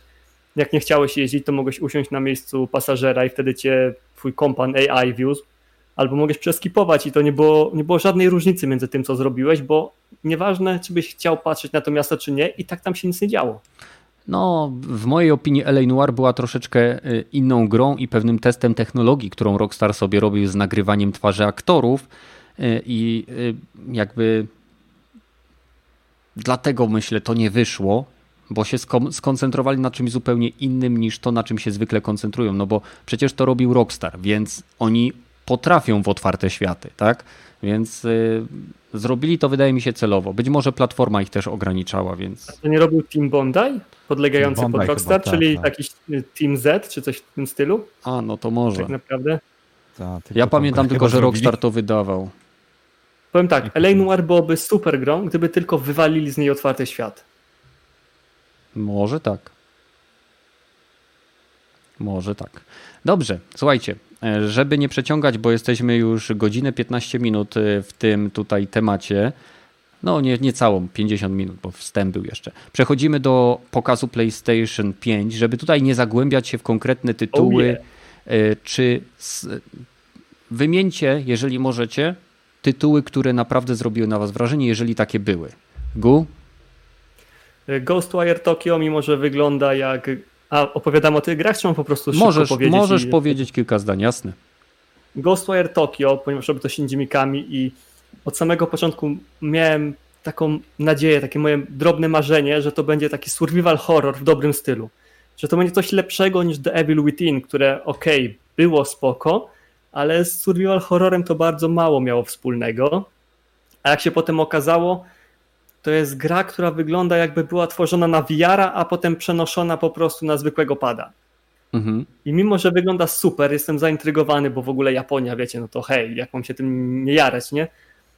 To mam problem z tą grą, że to może być taki one trick pony, który będzie jak y, jak miała ta gra, co była jak Oblivion, jak Skyrim, tylko że szybsza, gdzie się strzelało z magii, miało się miecz i tak dalej, normalnie też fantazy i tak dalej, tylko że to nie było właśnie od Bethesdy, tylko jakieś inne studio zrobiło coś na wzór tego. Kingdom Amalur? Recon? Nie, nie, tam nie, też nie, nie. była magia. Tam nie ma Messiah. magii. Messiah? Dark, Dark Messiah of Might and Magic, jakoś tak. A, to była taka A. gierka akcji, taki dungeon crawler z fizyką zaawansowaną na silniku Source. Pamiętam. No i to właśnie mi przypomina, że Mam głupie wrażenie, że to y, Ghostwire Tokyo będzie na tej samej zasadzie, że po prostu wrzucą cię na jakąś planszę, będziesz musiał tłuc się z przeciwnikami, wrzucą cię znowu na jakąś inną i znowu się będziesz musiał tłuc. I że nic nie będzie więcej. Mhm. A jednak to jest Shinji Mikami. Ja bym chciał, żeby coś tam było więcej, żeby była jakaś fabuła, coś, drugie dno tego. Coś, co sprawi, że jednak zacznę trochę o tym myśleć, a nie, że przejdę ten, ten tytuł i po prostu odstawię go na półkę albo będę czekał, aż wyjdzie w bundlu, czy będzie w plusie, nie? No jasne, kumam. Czy jakaś to jeszcze gierka? O, tych gier było sporo, tylko teraz muszę sobie To przypomnieć. ogranicz się do trzech. Do trzech. Wiesz co? Demon Souls Remake. Okay. W takim razie. Dobra. To jest najlepsza i w sumie moja pierwsza część Soulsów, do której podchodziłem jak pies do jeża, ale potem jak się do niej przekonałem, to się zaczęła cała wielka miłość do tej marki. Bo oczywiście znałem tam wcześniej gry From Software jak y, Armored Core, i te inne podobne. Elden Ring, Core nie, Elden Ring uwielbiam, kochałem y, tą serię. No. Nie pamiętam jak się ich poprzednie. Elden Ring to jest nowa, ale tam jeszcze było wcześniej tej ich gry. Mhm. Też z tej serii. I po prostu jak ja to zobaczyłem, to ja byłem w siódmym niebie. A widziałeś porównania? Jest... Tak, widziałem porównania. Powiem tak, to jest z całego tego pokazu PlayStation, no. To jest jedyna gra, dla której byłbym w stanie kupić nową ich konsolę zaraz na premierę. Jak mi powiedzą, dobra, jest Demon Souls remake i PS5 za 5000 zł, idę i biorę, nie? No to powiem ci, że nie jesteś jedyną osobą, która mi tak powiedziała. Ta gra jest po prostu piękna. Tylko mam cichą nadzieję, że oni nie zrobią z tego otwartego świata. Tak jak w kolejnych częściach, jak w Dark Soulsach, jak w Bloodborne, jak no, w Sekiro grałem trochę, więc nie wiem, czy to jest tak typowo otwarte, ale mam dalej cichą nadzieję, że to będzie właśnie hub, z którego będziemy się teleportować w różne odnogi całej lokacji. Mhm.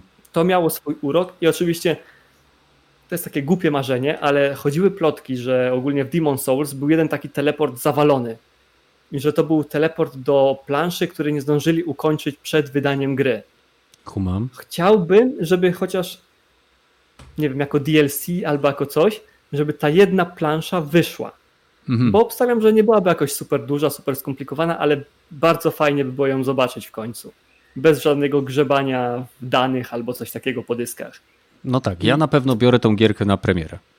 To, co najbardziej bym chciał, to żeby ta gra chodziła w 30 FPS-ach stałych. Już pal licho 60, bo znam życie, jakby było 60, to by skakało. Czyli co, nowa generacja i zapominamy już o 30, o 60? Nawet nie chodzi o to, że zapominam, ale to są Soulsy. Soulsy nigdy na żadnej generacji, nieważne jak, nie chodziły płynnie. Jeżeli działy w 60 klatkach, to robiły dropy mhm. do 30 albo czasami nawet poniżej. Więc jednak Możesz wolałbym. Na PC, na pograć to. W Bloodborne'a. Już instaluję, pewnie na Epiku jest do pobrania, bierę, nie? Soon, my friend, soon. Mi chodzi ogólnie o to, żeby już. Nie, nie, nie, kontynuuj, 60, kontynuuj, ale żeby nie utnę. były 30 stałych. Aha. Nie chcę, żeby były dropy, żeby 30 to była twarda linia, która nie będzie przekraczana w dół. Jeżeli pójdzie w górę do 60, spoko. Ale 30 to ma być to stałe i niezachwiane. Kumam. Dobra, kolejna gra? Chciałem powiedzieć Kena. Chciałem powiedzieć Kena, ale no już o tym mówiliśmy. Mhm. Kurde, nie pamiętam tak to. Zbytnio było Ghostwire. Co, Ratchet? Nie, no, to, to wyglądało jak od Kojimy? Nie, nie, nie, nie rzuciło cię w oczy? No właśnie nie pamiętam, jak się to nazywało. Pragmata. Tak, dokładnie. To wygląda właśnie trochę jak miks właśnie Yoko Taro i Kojimy, ale chciałbym, żeby tam było mniej Kojimy, ale więcej Yoko Taro. Mhm. A z pokazu Ratcheta pamiętam tylko, że tam była jakaś jego futrzasta żeńska wersja i tyle. Tak, to był zwykły Ratchet, to samo co było na PS4, więc raczej tak. Yy, poczekam aż będzie w plusie albo w promocji za 39 zł. Kumam. No okej, okay. dobra. E, Izak, co, czy coś w ogóle zwróciło Twoją uwagę? Poza tym, e, że gry to... były w 30 klatkach. nie, to akurat jako wiesz, konsolowy plebs, to wiesz, ja tam więcej niż 30 nie widzę. Aha. Także to, co na pewno... to, co na pewno mi się spodobało, to właśnie Ratchet, e, Aha. bo ja lubię platformówki 3D. I tak jak tu zaprezentowali, bo to chyba był taki silnik i pokaz możliwości e, tego szybkiego dysku SSD, czyli ładowanie lokacji dosłownie tam w dwie sekundy, no to chyba tutaj będą chcieli to zaprezentować, przy czym było tego tak strasznie dużo, tego przeskakiwania przez te portale mhm. na Mam tym pokazie, że ja się boję, że to będzie portal, portal, portal, portal i, i A to mogło być specjalnie na, na pokaz zrobione. A myślisz, ja tak że to naprawdę no. były inne lokacje? A to nie było po prostu na przykład y, jedna lokacja, która miała różne style? Nie, nie, nie, to nie. było całkowicie nowo ładowane, bo już zwróciłem na to uwagę, bo to sobie obejrzałem ten trailer ze trzy razy, już później w 4K jest dostępny, także e, polecam, jak ktoś ma możliwość obejrzeć. Także są całkowicie nowe obiekty ładowane i tak dalej, także to faktycznie jest, jest, jest, jest może, może to być wykorzystanie tego dysku, e, tego ultra szybkiego, także E, to jest dla mnie taki tytuł, który taki must trochę dla, dla PlayStation. Mhm. E, kolejną grą, która mnie strasznie zainteresowała i bardziej zaintrygowała nawet, jest projekt Atia.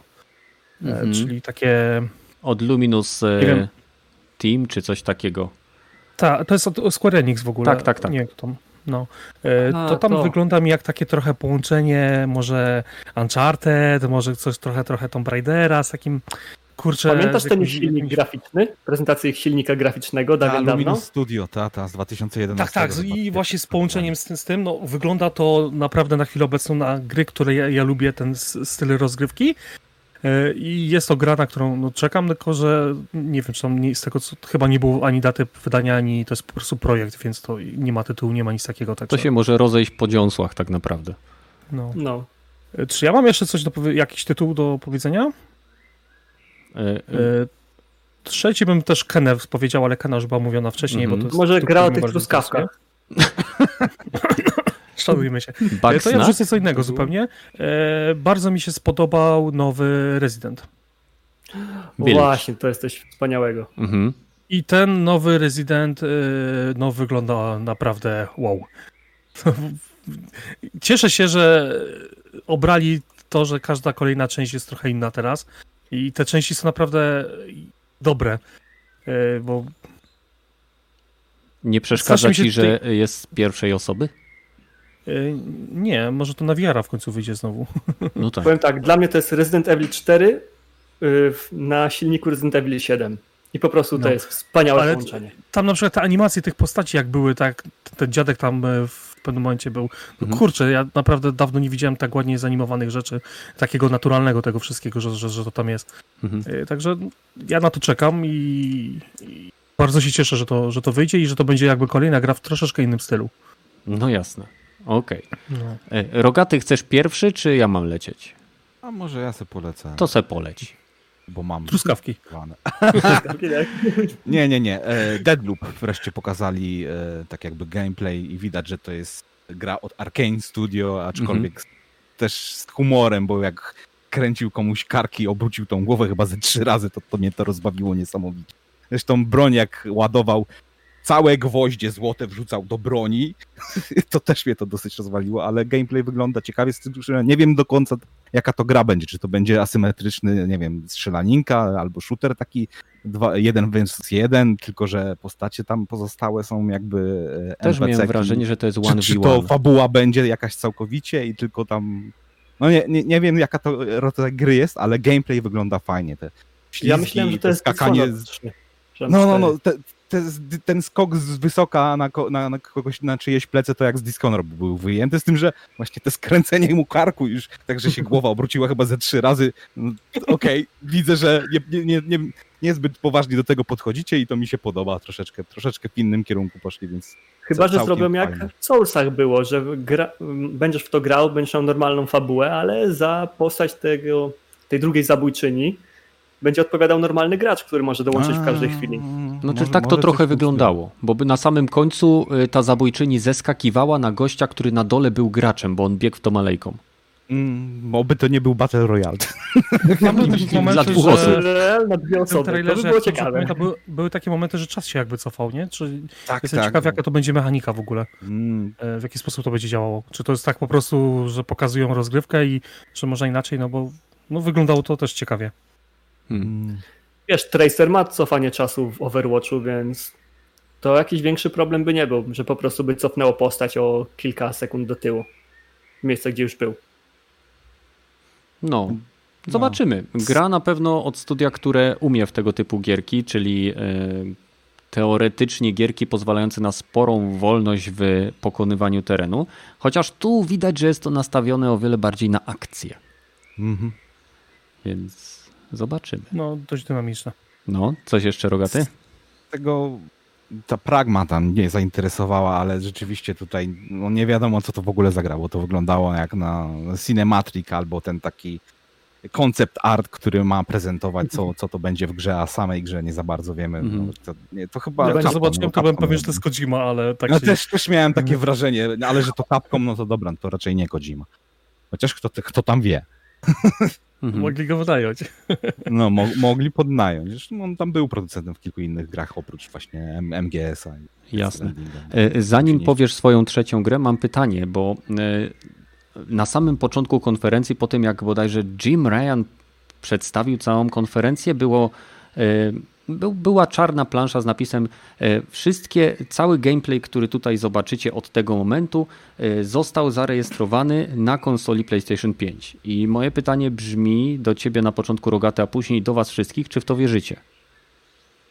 A tak, oczywiście. Pod warunkiem, ale wcale nie znaczy, że to było e, grane na PlayStation 5. To mogło być zarejestrowane w, w typu, dobra, odtwarzamy e, e, MKV na, na tym PlayStation 5 i rejestrujemy to z, z ten. I o, absolutnie nic, nic nie skłamał, naprawdę. Okej, okay, czyli Rogaty nie wierzy. Wystarczyło powiedzieć nie. na samym końcu konferencji, jak pokazują tam ten e, wygląd już, to też jest e, do tego dojdziemy. napisane, e, że, że wygląd może się zmienić, daty premiery mogą się zmienić, E, bez, bez wcześniejszego uprzedzenia. No. To dosyć normalne, jeżeli masz produkt. Tylko pytanie, czy oni naprawdę to odpalili na, inaczej, czy odpalili tą MKV na PlayStation 5, czy ewentualnie zrobili y, kawałek kodu, który odpalili jako normalną grę na PlayStation 5, czy po prostu złożyli komputer o takiej specyfikacji i na nim to zrobili. No, a czyli mm, nie, no dobra, słuchajcie, ja bo w, dy, dyskusji... Czy któreś gry wam naprawdę wyglądały tak przełomowo, że mogłyby nie wyjść na ten PS, PS5? Te gry wcale nie wyglądały jakoś zabójczo pięknie. No, weźmy też pod uwagę kompresję i całe dziadostwo, ale żeby jakby no nie przeciągać. Jak wszystko było, no to już tym bardziej. Ja, ja, ja, tam naprawdę byłem zdziwiony, że e, ten przeskok graficzny jest tak niewielki, że te gry raczej wyglądają. E, dobra, mamy mocniejsze konsole, ale ta moc poszła w 4K i tyle. No, bo, no też taka jest trochę prawda. Tak, tak mi się wydaje. Tylko te czasy, gdzie był przeskok z Playa 1 na Playa 2, nie? Tylko ja proponuję, żebyśmy może rozmowę na temat y, tego, w co idzie moc, zostawili sobie na inny podcast okay. lub być może na nagrywanie, tylko y, żebyśmy odpowiedzieli tak jak Rogaty, który troszkę to rozlógł, ale generalnie nie wierzy do końca. E, czy to było puszczone na faktycznej konsoli? Czy uważacie, ja że Sony się wywiązało? już tak wcześniej zacząłem, że ja nie mam z tym problemu i wydaje mi się, że jak najbardziej mogło to być na faktycznej okay. konsoli puszczone. Czyli Izak tak. Gu? Ja obstawiam, że to nie było na faktycznej konsoli typu na Playu 5, który trafi normalnie do sprzedaży, tylko na jakimś zamienniku, albo na PC o takich specyfikacjach, albo na jakimś devkicie kawałek kodu, żeby to tylko nagrać. Mhm. No. Devkit byłby równoznaczny z konsolą, więc... do Ale pewnego stopnia. trochę mocniejsze albo coś? Właśnie tu jest, to zależy kogo się spytać, bo widziałem rozmowy na Reddicie i pod kilkoma materiałami, że gdzie rzekome osoby pracujące w branży wypowiadały się, że czasem się zdarza, że devkity są troszkę mocniejsze niż jakby targetowa kons moc konsoli, ale często się też zdarza, że niekoniecznie, że są to specjalnie przygotowane e, pecety, które są złożone i skonfigurowane w taki sposób, że są bardzo, bardzo zbliżone do e, przynajmniej większości parametrów, które ma mieć konsola, więc nie wiem, to jest. Ja osobiście uważam, że tak jak e, powiedział Izak, że część tytułów, które tam zostały pokazane, nie wyglądały na totalnie next-genowe. Jeżeli cokolwiek wskazywało na tą next-genowość, to yy, załóżmy yy, to, jak wyglądała kina, tak? w sensie yy, ilość trójkątów na ekranie, to, jak szybko wczytywał się Ratchet, czyli ten y, wychwalany SSD, y, to, jak wygląda, wyglądał ten projekt Ethia, tak? który wyglądał, według mnie wyglądał jak render. Jeżeli to było faktycznie na konsoli, no to jestem pod wrażeniem, chociaż tam były bardzo zamknięte przestrzenie. E, no a reszta wygląda po prostu jakby to zostało odpalone na naprawdę mocno dopasionym PC-cie.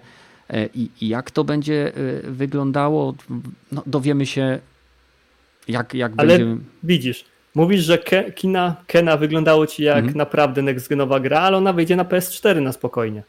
Tak, bo to jest Unreal Engine 4, więc on, on się skaluje. O to mi chodzi, że e, różnica kina dla mnie wyglądała tak pięknie dlatego, że podobała mi, podobał mi się sposób, w jaki było wykorzystane oświetlenie w scenach walki. Podobało mi się e, to, w jaki sposób sceneria, sceneria natychmiastowo zmieniała się, kiedy e, strefa została oczyszczona.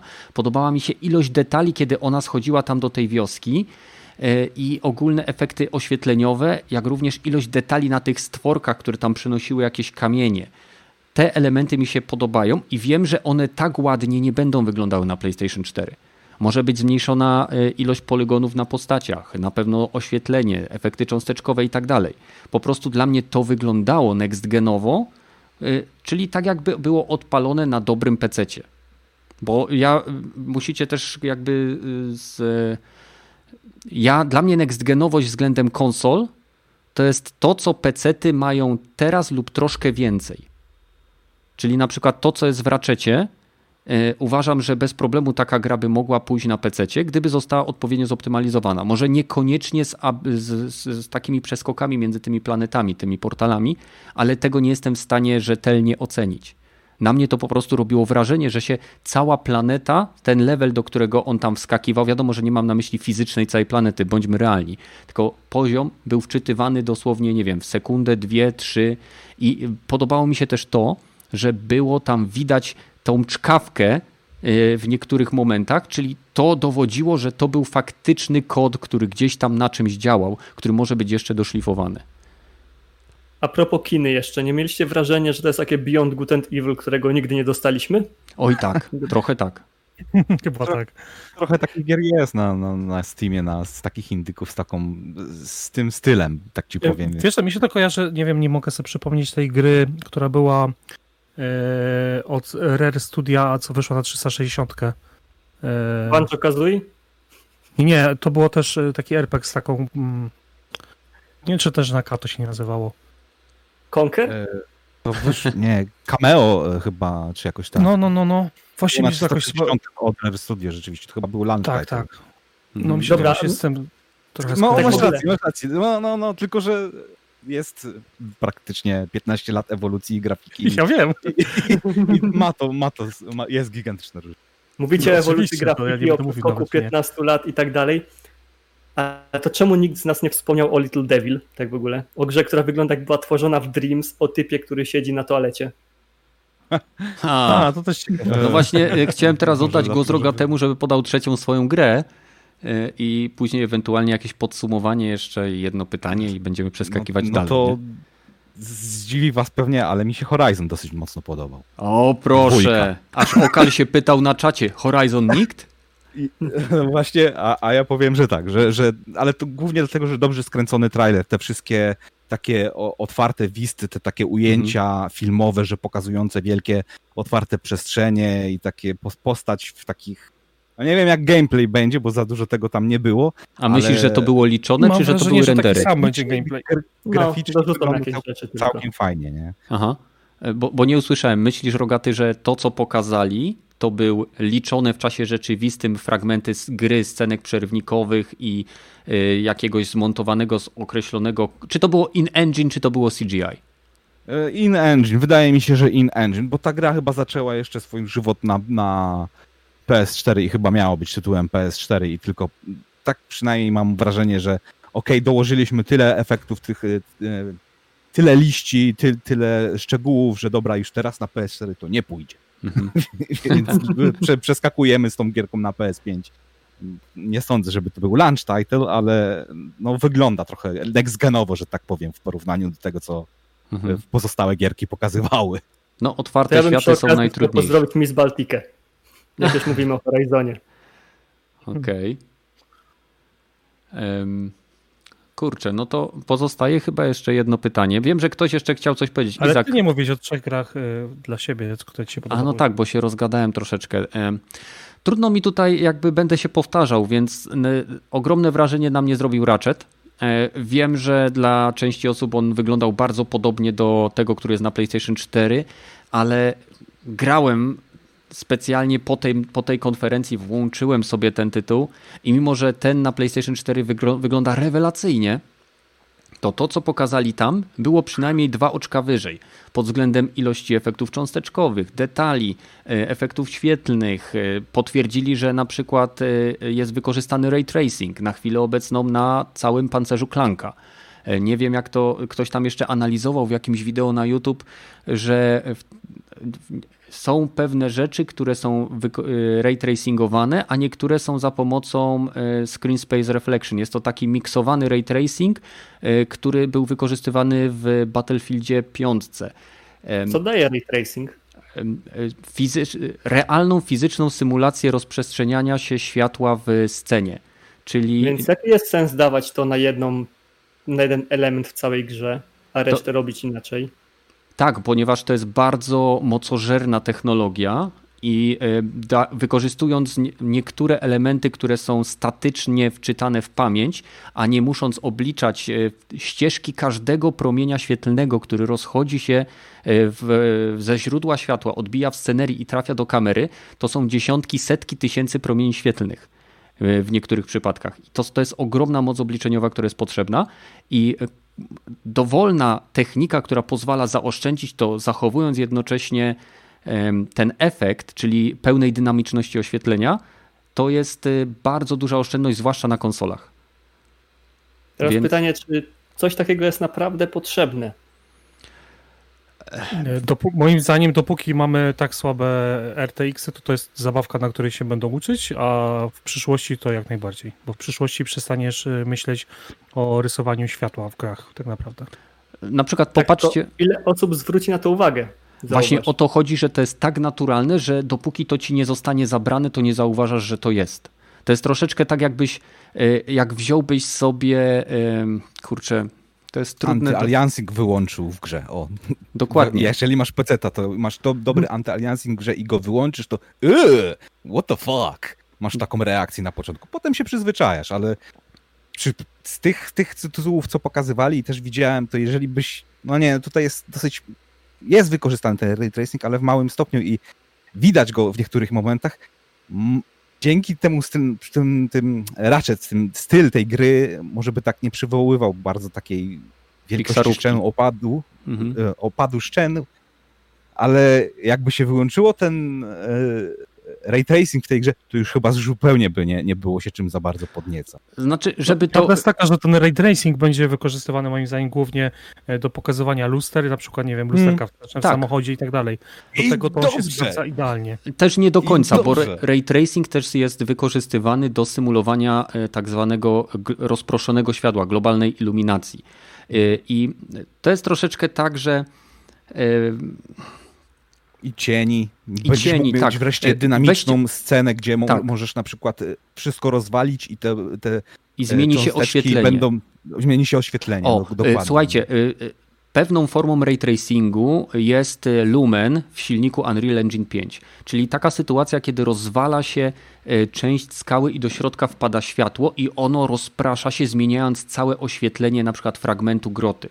To jest dynamiczne oświetlenie. I e, dobrym przykładem jest, wyobraźcie sobie Red Dead Redemption 2.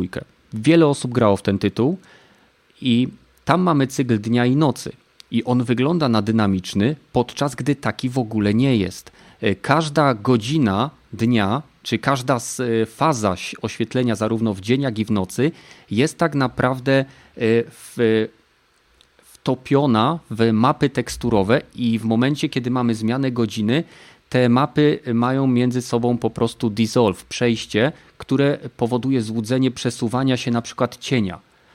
I wyobraźcie sobie, ile pracy musi być wykonane, aby zrobić na przykład, nie wiem, 60 różnych wersji danej tekstury, która to wiadomo, to jest w pewnym sensie automatyzowane, ale żeby zrobić ileś wersji danej tekstury, która musi później być wczytywana z poziomu dysku po to, żeby symulować zmiany dnia i nocy. I ray tracing robi to z automatu możesz w dowolnym momencie przesunąć słońce w zenit albo na zachód słońca i promienie słońca, słońca i światła zostaną y, realistycznie zasymulowane w całej scenerii, bez konieczności tworzenia tego mechanicznie. Że tak powiem, ja się z zgodzę, że to jest super, tylko w dalszym ciągu ten ray tracing w konsolach będzie na tyle słaby, mhm. że możemy się bawić tylko drobnymi detalami, czy, a nie całościowo tak jak to zależy jak będzie wykorzystany Dokładnie. w jakiej grze, bo z tego co wiemy to chyba ten Minecraft będzie na, z ray tracingiem na X, nie? I tak, tam rzeczywiście na gra, tym więcej ray tracingu. różnica no. jest, jak masz ten ray tracing albo jak go nie masz, nie? No tak, im prostsza jest gra, y, i tym y, łatwiej wykorzystać ray tracing. Im bardziej złożona gra, tym wykorzystanie ray tracingu jest y, trudniejsze. Im bardziej złożona scena, tym jest gorzej. No to jest Wstawię na Discord, na który Was oczywiście wszystkich, którzy nas oglądają, zapraszam. E, wstawię na e, Discord e, materiał, który tłumaczy o tym, jak działa ray tracing. To jest niesamowita technologia i tak naprawdę, jeżeli chodzi o tworzenie gier, to, to jest to no w pewnym sensie przyszłość. To jest kwestia po prostu, żeby technologia dogoniła, hardware dogonił software i w tym momencie wszystko będzie w porządku, bo no to jest coś rewelacyjnego. Czyli może skończyć się na tym, że tylko bijatyki albo jakieś takie proste gry, gdzie nie ma dużych plansz i tak dalej, będą miały pełny ray tracing, a cała reszta będzie miała tylko jakiś tam szczątkowy. Tak, bo ray tracing możesz narzucić na konkretne elementy. Możesz na przykład, tak jak e, Insomniac potwierdziło, że na przykład ten metalowy e, szkielet klanka, który jest w raczecie, on ma ray tracing na sobie. Możesz dać ray tracing tylko na przykład na powierzchnie e, częściowo błyszczące, albo tylko na wodę, albo możesz w ogóle odbicia olać ray tracingowe i symulować sam cień lub y, sposób, w jaki, y, nie wiem, postać cieniuje tylko siebie. Na przykład, jeżeli ktoś ma teraz World of Tanks, tak, i ma y, RTX-a, a nawet Xbox One X-a, to na Xbox One X może sobie włączyć ray tracingowane cienie, ale tylko na swoim czołgu. I, a mhm. Xbox One X nie ma w sobie rdzeni tych Tensor się to nazywałem te rdzenie? Tak, Tensor Core chyba. Tensor Core, no. No to on nie ma tego. Jest w stanie to zrobić na poziomie software'owym za pomocą e, różnych technik, jak e, stożki wokselowe, czy wykorzystanie to się nazywa Pixel Sign Fields. E, to jest coś, z czego korzysta z kolei Dreams. Ale wchodzimy tutaj w technikalia, bo Ratchet zrobił na mnie wrażenie, żeby już szybko powiedzieć, ogromne wrażenie na mnie zrobił właśnie też Horizon i e, z gierek, które uważam, że faktycznie wyjdą, e, ostatnią gierką, która mi się naprawdę spodobała, e, to zgubiłem. Zgubiłem tytuł. Spider-Man? Spider-Man, fuck me, Spider-Man, dokładnie. Spider-Man to nawet nie będzie gra z tego, co tam słyszałem, tylko dodatek z grą. Nie, to jest gierka taka jak Uncharted Lost Legacy. To jest tego typu tytuł. Czyli to jest Tylko krótsza pytanie, przygoda. Kasowane jak Uncharted Lost Legacy, czyli nie full price, czy pójdą po małej linii oporu, dadzą całą grę i dorzucą dodatek, żeby znowu kasować po 280 zł. Oj, wydaje mi się, że będą chcieli y, promować konsolę y, i to będzie kosztowało około 160, może maksymalnie 200 zł. To zależy, słuchajcie, bo podstawowy Spider-Man, mówię o fabule, przejście Spidermana, tego, który jest teraz na PlayStation 4, mówię o fabule, samej osi fabularnej, to jest 16 do 20 godzin. Jeżeli chcecie zrobić calaka, czyli grę na platynę, to macie 30 kilka godzin. Jeżeli oni z Moralesa zrobią 8-10 godzinną przygodę, to ja bym nie powiedział, że to nie będzie tytuł wart pełnej ceny. E, Bądźmy Dobra, pytanie, czy ten Miles Morales wyjdzie też na PS4, bo... Nie, jest potwierdzone, że nie wyjdzie. Przynajmniej nie od razu. O, to... o. A co jak zrobią z tego coś jak e, First Light do Infamous? Czyli zabawę na 4 godziny max? No to U. wtedy powinno być tanie. No, gdybać możemy, to wszystko, wszystko zobaczy się. Ja jestem napalony, bo lubię Spidermana. Bawiłem się świetnie. Będzie premierowy, premierowy tak czy siak tytuł, bo tak. to jest chyba jedyna gra, którą zapowiedzieli 2020. Tak, święta 2020. No i bądźmy szczerzy, no trudno by było zrobić pełną kontynuację. Y, to i tak jest silnik, który jest już usprawniony, ale jeszcze bardziej go rozwinąć, jeszcze bardziej to wszystko zrobić. No po prostu, no troszkę mało czasu. To dwa lata temu miała ja miejsce wiem. ta gra. Zauważ, że całą, całe miasto i tak dalej by już mieli. By musieli hmm. zrobić tylko inne eventy i tak dalej, nagrać po prostu nowe cutscenki, nowe odgłosy i gra gotowa. Tak jak zrobili często w Jakuzie, że mapa ogólna była taka sama, a po prostu dochodziły jakieś dodatki, które wiadomo, fabularnie były uzasadnione, że teraz ten sklep jest tutaj, ten budynek jest tutaj, bo na przykład mhm. w poprzedniej części był tylko w trakcie budowy. Znaczy... Więc kiedy wychodzi dwójka, już jest na przykład skończony i już tam można wejść, można fabułę tam na przykład osadzać. Wydaje mi się, samo? że to jest większy przeskok, bo tu już mamy nową generację, więc raczej będą chcieli pokazać więcej niż tylko po prostu nowy, nową skórkę, że tak powiem. Na znaczy wiem, wiemy, że e, Spider-Man Morales będzie miał zmienne warunki pogodowe, będzie śnieg, nie wiem czy on będzie się akumulował, nieważne. E, w każdym razie to jest gierka, e, która jakby trzecia gierka, która zwróciła moją uwagę. Zanim przejdziemy do ostatniego tematu, który postaramy się skrócić już maksymalnie, mam do Was pytanie, E, jak wam się podoba wygląd konsoli? Gu, ty pierwszy. W wersji tej, co nam pokazali, czy w wersji spersonifikowanej? E, nie, nie, personifikacja fanów e, może iść między bajki, dopóki Sony jej nie wyda. Co, co sądzisz o tym, co pokazali? Pierwsza ładna konsola Sony od czasów PlayStation 2. Po prostu podoba mi się. Wygląda jak router Netgeara czy jakiejś innej firmy, albo jak, nie wiem, Taco gdzie zawartość to jest po prostu konsola, ale podoba mi się to. Oczywiście mm. wiem, że po roku czy coś to już będzie całe żółte albo coś w tym stylu i wielu Jak pyta palisz, się, czy będzie czarne, czy będzie różowe, czy będzie fioletowe. Aha. Powiedzieli, że może stać, może leżeć. Totalnie to wygląda pięknie jak stoi, jak wszystko. I jedno, co mnie ciekawi, to czy te dodatki, które pokazali przy revealu wyglądu konsoli, będą dostawiane za darmo, że trzeba będzie je kupować osobno. No bo nie czarujmy się, jeżeli będą chcieli kosić na to więcej hajsu niż na przykład Microsoft. Znaczy masz nadzieję, że podstawka będzie w zestawie, tak? No już nawet nie pali o tą podstawkę, tylko zauważcie, że jeżeli będą chcieli tyle samo hajsu co Microsoft za swoją konsolę, a przegrywają specyfikacją, na gołe mhm. oko i wielu casuali będzie się tym po prostu kierowało, bo zobaczy, że ta konsola jest mocniejsza, więc będą brali tą, nie będzie ich interesowało, czy tam będą takie gry, czy takie. Więc tutaj mogliby trochę zawalczyć tymi dodatkami, jak te pokazywane co, tam że... pilot, y, ładowarki do Ale dwóch padów i tak dalej. Wracając do tematu, podoba ci się Zauważ, czy nie? słuchawki kosztowały po 400-500 zł. tak, po 400-500 zł kosztowały dla kupujących koszt produkcji takich słuchawek dla Sony to może być 10-15 dolarów. To ja ci przypomnę, jaki headset Sony dawało do PS4. Okej, okay. E, czyli e, Gu, tobie się podoba. Najładniejsza konsola od czasu dwójki.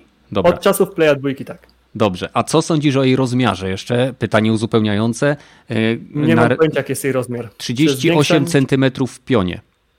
Większy niż chlebak tak naprawdę PS3. Jest, jest większy niż e, Xbox e, Series X, jest większy niż PlayStation 4 Pro, e, jest o 18 cm, nie, o 8 cm wyższa niż Series X.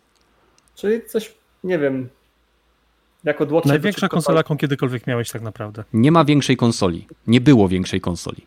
Miałem Amigę 500. Jak to nie jest konsola. na short, to wiecie, też była spora. Powiem tak, czy ona jest gruba? 9 e, centymetrów. To już wiecie, czemu jest wysoka. Jeszcze nie wiemy, jak jest głęboka. No, ale obstawiam, że jakby chcieli zrobić grubszą konsolę, to ona by była niższa, ale tak rozmiarowo, no. Mhm. Powiem tak, na obrazku mi się podobało. Jeżeli miał, dostał ją do ręki, żeby zobaczyć, jak to naprawdę będzie wyglądało już po ustawieniu na półce czy coś, mhm. to wtedy bym się mógł zastanawiać, czy nie jest trochę za wysoka albo coś w tym stylu. Plus, tak jak mówię, pokazali, że można ją położyć. Więc tak. tutaj problem, że trzeba nagle wycinać w szafce dziurę, żeby ta konsola tak wystawała tym swoim łebkiem, znika, bo można ją dać na płasko. Kuma. Jedyne, co mnie martwi, to różne pogłoski i w ogóle opinie, że to nie ma prawa dobrze chłodzić. I że znowu będziemy mieli powtórkę z PlayStation 4 i PlayStation 3, gdzie po prostu wiatraki przypominały odgłosy helikopterów w Wietnamie. I to mnie trochę martwi. Nie wiemy, jak tył wygląda, więc ciężko cokolwiek w tym momencie Dokładnie. moim zdaniem mówić o chłodzeniu. E, Izak, dobrze. E, e, dzięki Gu. Teraz ty, Izak, jak tobie się podoba konsola i czy w ogóle? E, wiesz co, tak średnio. Znaczy jest ok. E, w tym momencie już się opatrzyłem trochę z tym widokiem i mi się podoba. Trochę żałuję, że to nie jest ta, ten statek kosmiczny, to ta fałka, gdzie ja najbardziej liczę, że to będzie ten wygląd. Aha, żebyś mógł sobie pizzę kłaść na środku, żeby się podgrzewała. Grilla Dokładnie. Ale wiesz, ja się cieszę, że to nie jest, że w końcu odeszliśmy od e, tych takich. E, w tym momencie wszystko mamy minimalistyczne. I cieszę się, że konsola wygląda jak zabawka, ma wyglądać jak zabawka i jest ok. Aha, czyli dla ciebie ona wygląda jak zabawka nie wygląda jak PC przede wszystkim. Zacznijmy od tego. Aha, okej, okay, dobra. No. Okej, okay, no to... E, bardzo mi się no. podoba w ogóle kolorystyka, bo ja za każdym razem, jak się pojawiały konsole w białych edycjach, to ja kupowałem, wymieniałem konsole, żeby mieć tylko białe, czyli Xbox jak wyszedł z Sunsetem, to od razu biłem białe, brałem białego Xboxa. Jak wyszła PS4 w wersji Slim, wersji Arctic, to od razu e, do sklepu po białą PS4, bo biała PS4 po prostu była śliczna. Mhm. I tu się cieszę, że I na co, dzień dobry ci to wszystko? konsolę, więc jest okej. Okay. Czy ci to zżółkło? Nie, żadna konsola mi nie zżółkła, więc... Więc A się myślicie, nie że powrócą te reklamy Sony, takie rasistowskie, co były te 30 lat temu przy okazji PSP? E, White Edition, Chyba tak. nie jest dobry, dobry moment na reklamy rasistowskie. no tak. Dobra, a co sądzisz o jej rozmiarze? 38 cm w pionie. No nie, to będzie ogromna locha i... Jest dwa ja razy cięższa niż prosiak. Prosiak waży no. 2, chyba 4, a y, będziemy o tym mówili jeszcze na końcu jakby tego segmentu. E, pudełko razem z konsolą ma ważyć prawie 5 kg, jeżeli chodzi o piątkę. No ja ci powiem tak, no tak o takim sprzęcie to musisz go zobaczyć na żywo i wpasować w otoczenie, żebyś mógł cokolwiek powiedzieć, no bo Jasne. to, że on obok pada i tak dalej wygląda ok, to, że on e, faktycznie wydaje się być duży, no ale PS3 też była gigantyczna, a jednak ten chlebaczek był super i to była moja jedna z ulubionych wyglądów konsol, więc. Mhm, kumam. Rogaty? może być. O. Rozumiem, że e, jako pecetowiec jesteś przyzwyczajony do dużych obudów, więc 40 cm to dla ciebie i tak mało. Wiesz co, to wygląda troszeczkę jak Alienware Aurora R9 bodajże, gaming desktop. A, Troszeczkę podobne, bo, bo jest taka mini biała PC obudowa, gamingowy. też takie gamingowa stylistycznie, bardzo, bardzo przypomina właśnie wersję e, All Digital, ta obudowa. I, i jest, i jest to PC. PC. Mhm. Więc... Właśnie, a też mogę mieć do was pytanie, jak już Kenneth powie, jak mu się podobała konsola? Jasne. Dobra. Więc... To kontynuujcie i ja potem zadam wam pytanie z tego, z tego co. No jedyne, jedyne bardziej mnie interesuje właśnie, jakie będą różnice w cenie i jakie dyski będą tam e, różnice. O, do tego dojdziemy. Mam, mamy przeciek z Amazona, także do tego dojdziemy za chwilkę. Ale, ale może być, może z czasem mi się znudzi wygląd tej, tej konsoli i nie będzie mi się e, wgrywał tak jakby w pozostałe inne otoczenie. I to, że jest taka wielka, no to też troszeczkę okej. Okay Mm. Za telewizor pójdzie zupełnie, nie będę na, nie, na nią patrzeć pewnie, jeżeli ją kupię, bo nie, do, dosłownie nie będę miał jej gdzie położyć w tej chwili. No chyba, że nie wiem, zrobię sobie nowe półkę albo przy, przykręcę ją do ściany w jakiś sposób. Co by było ciekawym rozwiązaniem, jakby się dało. Jakaś opcja. E, dobrze, no więc ja osobiście e, uważam, że konsola oczywiście pasuje do pada, to jest pierwsza rzecz, ale drugi powód, jej wygląd jest taki, czyli biały po bokach, czarny w środku, bo po pierwsze linie wyszczuplają, a biały optycznie zmniejsza rozmiar. I to jest wierzcie mi lub nie, ale w 30 minut, biorąc pod uwagę wymiary, które sobie tam e, gracze e, policzyli na podstawie rozmiarów portów USB oraz, e, wiecie, slotu na dysk, na płytę, zrobiłem sobie z kawałków kartonu rozmiarowo tą konsolę. Na szybko, wiecie, z szywaczem, cyk, cyk, cyk, wyciąłem ten kwadrat i to jest kuźwa ogromne. To mm. nawet dopóki tego nie widzicie w rękach, to ona na tym zdjęciu nie wygląda, jakby miała być tak duża, jak ona jest. Naprawdę, może, gdybym miał postawioną w pionie PlayStation 4 Pro, to byłbym w stanie ten kawałek kartonu, który i tak mi wyszedł o centymetr za niski i o centymetr za wąski, bo mam 37 cm na 8 cm szerokości, to mógłbym spokojnie ten kartonik nasunąć na prosiaka i jeszcze jest miejsce. No. Jak to, to postawiłem tego, przy, to... No, jak postawiłem no. to przy telewizorze, to górna część e, konsoli wchodzi mi już na telewizor, który mam powieszony na ścianie.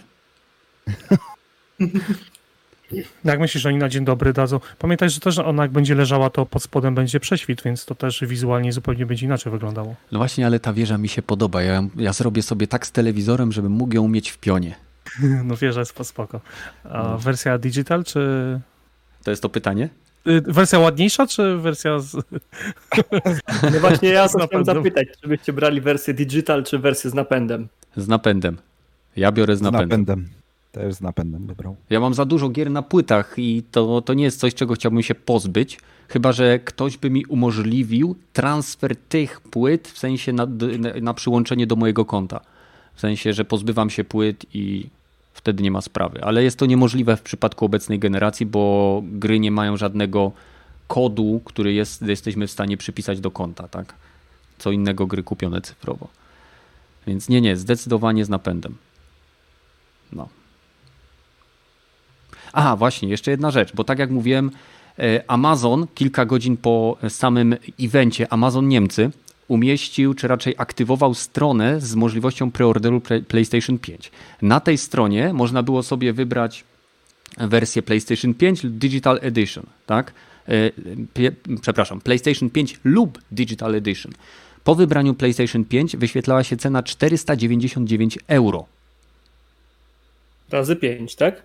5 zł euro? To jest jakieś 2200 zł według dzisiejszego kursu. Tak, około 2000, 2299, tak pewnie sklepowo można by za y, okrąglić. I czy uważacie, że to jest wysoka cena za ten sprzęt, czy nie? To ja się wypowiem, jeżeli to będzie faktycznie, to, to uważam, że to nie jest wysoka cena. Pytanie, ile będą chcieli za dopłatę do napędu? To jest, to jest wersja z napędem. To jest wersja z napędem. Za 499. No słuchaj, ja za PS4 dałem 2200 zł z grą. No ja też. To, ja się obawiam, to, to że... wysoka cena. No. Ja się obawiam, że dojdzie jeszcze podatek od nowości, jak to w naszych hmm. sklepach bywa, gdzie PS4 miał na premierę kosztować to 1499, Aha. a chodziło o 1900 w górę. Mam takie obawy właśnie, że tutaj mamy to 2300, co według mnie jest mega spoko ceną, to nie jest ani za tanio, ani za drogo, jest w sam raz. Nawet jakby było 2600 albo 2700, to by było w sam raz, ale właśnie się obawiam o to, że będzie plus minus za nic 400 zł do góry. Mhm. I tak samo będzie no, to grami, nie sklepy, że... tylko Sony taką cenę wybrało, to, to, to, nie patrz w ten sposób. Ale nie, no Ale polscy, nie. polskie sklepy, które nie są oficjalną dystrybucją i znajdą sobie tak. dojście do tych sklepów, do tych e, konsol, mogą podbić cenę, ponieważ wie, na przykład będą wiedziały, że to jest e, produkt, jeżeli Sony im pozwoli, bo Sony jako dostawca może im zabronić podnoszenia ceny powyżej jakiegoś tam, e, jakiejś kwoty, tak? Teoretycznie, Ale nie wiem jak to, to działa. Zabronić ceny podstawowej nie można ceny z góry ustalonej przez y, tego twórcę na przykład mhm. podnieść. Czyli musi być na przykład lizak za złotówkę musi być sprzedawany z papier, na papierku musi być napisane, że kosztuje złotówkę. Ale sklep ma prawo narzucić sobie własną marżę. A, no tak, Pracowałem faktycznie. w sklepie, wiem jak to jest, gdzie coś, gdzie sklep kupował za 2 złote, producent zalecał sprzedawać za 5 złotych, mhm. to sklep sprzedawał to za 20 parę złotych. I Kumam. to u nas nie jest tak do końca ładnie regulowane. Tak samo jest z wieloma sklepami, które sprzedają gry na Nintendo, które kupują gry od Czechów, gdzie na przykład ja kupiłem Zeldę z czeskiej dystrybucji w chwilę po premierze, nie wiem, tam chyba z pół roku po premierze, coś takiego, za pół ceny i oni robią dokładnie to samo. Kupują za pół ceny, ale u siebie wystawiają już w pełnej cenie. Ewentualnie jeszcze coś dorzucają, bo i tak wiedzą, że na tym zarobią. I tutaj obstawiam, że będzie dokładnie to samo. Może i to będzie kosztowało normalnie 2400, ale 400 ekstra i tak będziemy pewnie musieli bulić za to, że kupujemy to w naszym sklepie, a nie za granicą. Ha. Ja się nie zgodzę, bo w oficjalnej dystrybucji, czyli te wszystkie, co ma Sony popodpisywane, nie wiem, Mediamarty, Media Experty czy cokolwiek tam innego, nie chcę reklamować, ale to tam na pewno Sony nie pozwoli sobie na to, żeby cena po prostu odskakiwała od tego, co oni sugerują nawet no, ale... w dniu premiery, jeżeli te konsole będą no, trudno dostępne. No tak, to może być ale... narzucone w umowie y, związanej z dystrybucją, że na przykład nie wolno im w jakimś okresie dyktować własnych cen. Może też tak być. To jest y, już trzeba pewnie podpisać specjalną umowę na to. Coś mówiłeś, Gdzie była ta umowa w czasach PlayStation 4, gdzie właśnie tak jak mówię, że sklepy pokroju media i tak dalej też sprzedawały po 1800-1900. Mhm. Ale SNES Mini czy tam PlayStation Mini to obydwie konsole miały kosztować 60 dolarów e, wszędzie, nie? A w Polsce były po 500 sprzedawane na początku. Tak, podaż nie? i popyt. Ale bo dystrybutor to przynajmniej w takiej cenie sprzedawał. To nie jest wina sklepu, tylko e, tutaj w tym momencie Conquest, czyli mówisz teraz o tych, tych konsolkach Nintendo, one to w tej cenie zaczęły sprzedawać sklepom, więc sklep nie był tego w stanie sprzedać w takiej cenie. Bo dystrybutor Nintendo na Polskę, Czechy e, sobie po prostu na tym zarobił ekstra, a nie sklepy. Plus no. trzeba pamiętać, że często jest przeliczane tak, że jeden dolar ludzie przeliczają na jeden euro. Jeden euro, no. No tak, to jest cena euro. kosztuje na przykład 3 zł, a euro kosztuje A 5. się podaje cenę bez podatku VAT, a no. u nas się musi podawać cenę z podatkiem VAT. Mhm. A on tam jest w Stanach zależny od stanu, a u nas jest w miarę równy w, Narodowy. wszystkich krajach. No, e, Czyli dobra, mamy 499 za wersję z napędem. Teoretycznie ta cena może być oczywiście placeholderem. Pamiętajcie, że na jakiejś norweskiej stronie gdzieś tam była konsola za w przeliczeniu chyba 4000 nie, wychodziło. Kenneth, ty sprzedasz to, co stworzyłeś, ten model, jako preorder. Człowieku, pomyśl, jak to jest o, szybko Ale pójdzie. wiesz, że on jest czarny w środku i na biało na zewnątrz pomalowany? Bo Powiesz, miałem... że to jest wersja deluxe. O, i, i działa tak cicho, że mm, mm, mm. I można sobie na przykład na pro nasunąć. Z drugiej strony barykady, to ja wam podpowiem, że też przeciek był w bardzo podobnym czasie na 599, ale funtów, więc y, no... Aha. Tak czy siak 2600 to jest według mnie dobra cena. Chodzi mi o to po prostu, że ten przeciek był bezpośrednio po y, jakby evencie Sony. I zaraz później strona została z Amazona usunięta. Ale moje pytanie brzmi, skoro teoretycznie y, wersja z napędem kosztuje 499,99 euro, to jak myślicie, ile będzie kosztowała wersja bez napędu? E, od rogatego. Tyle samo. 399. Okej. Okay. Izak? Ja myślę, że będzie w tej samej cenie, ale będzie miała większy dysk twardy. Okej, okay. też, ta, też jakaś opcja. I Gu też uważasz, że tyle samo słyszałem. Dokładnie to samo chciałem powiedzieć, że będzie tyle samo, ewentualnie plus minus 50 funciaków czy tam euro tańsza, mhm. ale i tak to wszystko pójdzie na większy dysk. OK, czy ktoś z nas tutaj w naszej grupie lub na czacie bierze na premierę? Ja na pewno. OK. Izak? Ja. Ja mówię. Aha, przepraszam, bo y, podświetliła mi się ikonka GU i y, wiecie, to mylące są te ikonki Discord. Bo ja się podszywam pod niego. Aha, okej. Okay. GU? Ja w zależności co będzie. Na pewno nie na premierę, bo już sobie obiecałem, tak jak przy okazji PS4, gdzie PS4 kupiłem na premierę Bloodborne'a, to było chyba, nie wiem, z dwa lata po premierze konsoli mhm. i nie miałem po tym w co grać, więc tak jak teraz obiecałem sobie przy nowej generacji, że najpierw będzie premiera, zobacz jakie gry wyjdą, mhm. minimum trzy jakieś system sellery dla mnie muszą wyjść, ewentualnie Demon Souls, ale no. tak najbardziej czekam, ty, poczekam te kilka miesięcy, żeby zobaczyć, co nie będzie działało w tej konsoli. Okay. Bo nie chciałbym się bawić w rody, w zepsute napędy, jak to było z PlayStation 4 albo Xboxem One, jakieś niebieskie paski śmierci i tym podobne. O, kumam. Ja zadam jeszcze jedno pytanie, co myślicie, tak już y, ten. Patrząc na prezentację i patrząc na to, że zaprezentowali Spidermana, e, nawet nie zająknęli się o jakiejkolwiek wstecznej kompatybilności. Czy jeżeli ja mam kupionego Spidermana w cyfrowej wersji, mhm. to co ze mną? Czy ja go będę miał w wersji Legacy jakiejś starszej, będę musiał kupić nową wersję, czy jak to będzie działało? Jeżeli trzymają tak wodę w ustach, to trzymają złą wiadomość w ustach. Tak samo można powiedzieć z ceną. Jeżeli znaczy tak, tak zakładasz, się... Rogaty, tak zakładasz, nie możesz być tego pewien.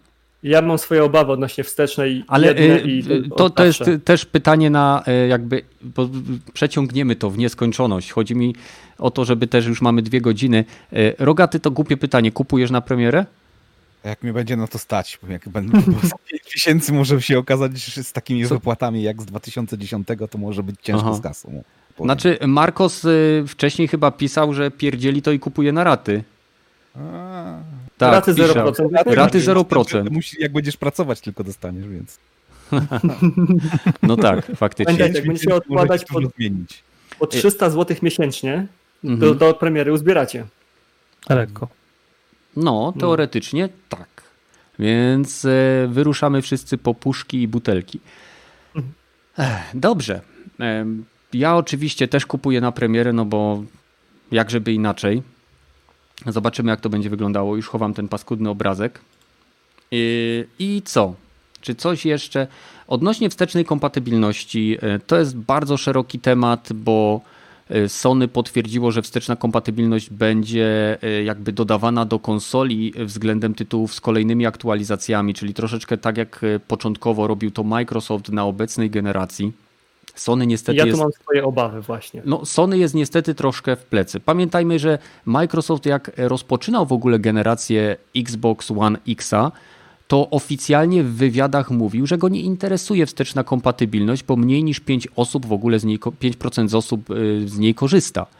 I została ona wprowadzona później poprzez łatki, poprzez y, specjalne y, aktualizacje systemu, tak jak teraz prawdopodobnie uczy się robić to Sony. No Sony jest niestety w tyle za Microsoftem z tą konkretną y, cechą swojej tak, konsoli. Tylko zauważ jedną rzecz. Na konsoli Microsoftu zagrasz w te wszystkie mniej popularne tytuły. A u Sony ja się obawiam to, że patchowane pod y, właśnie kompatybilność wsteczną będą tylko te gry, mhm. na których oni będą mogli znowu zarobić.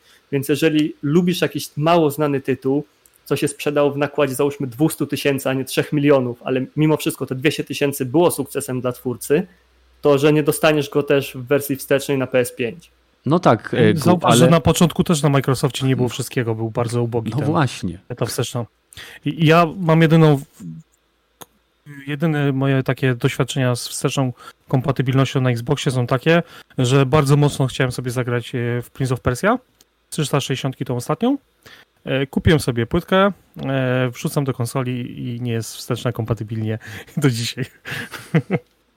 Także jeden raz, kiedy próbowałem zagrać we wstecznej kompatybilności przez ostatnie 8 lat, to okazało się, że się nie da.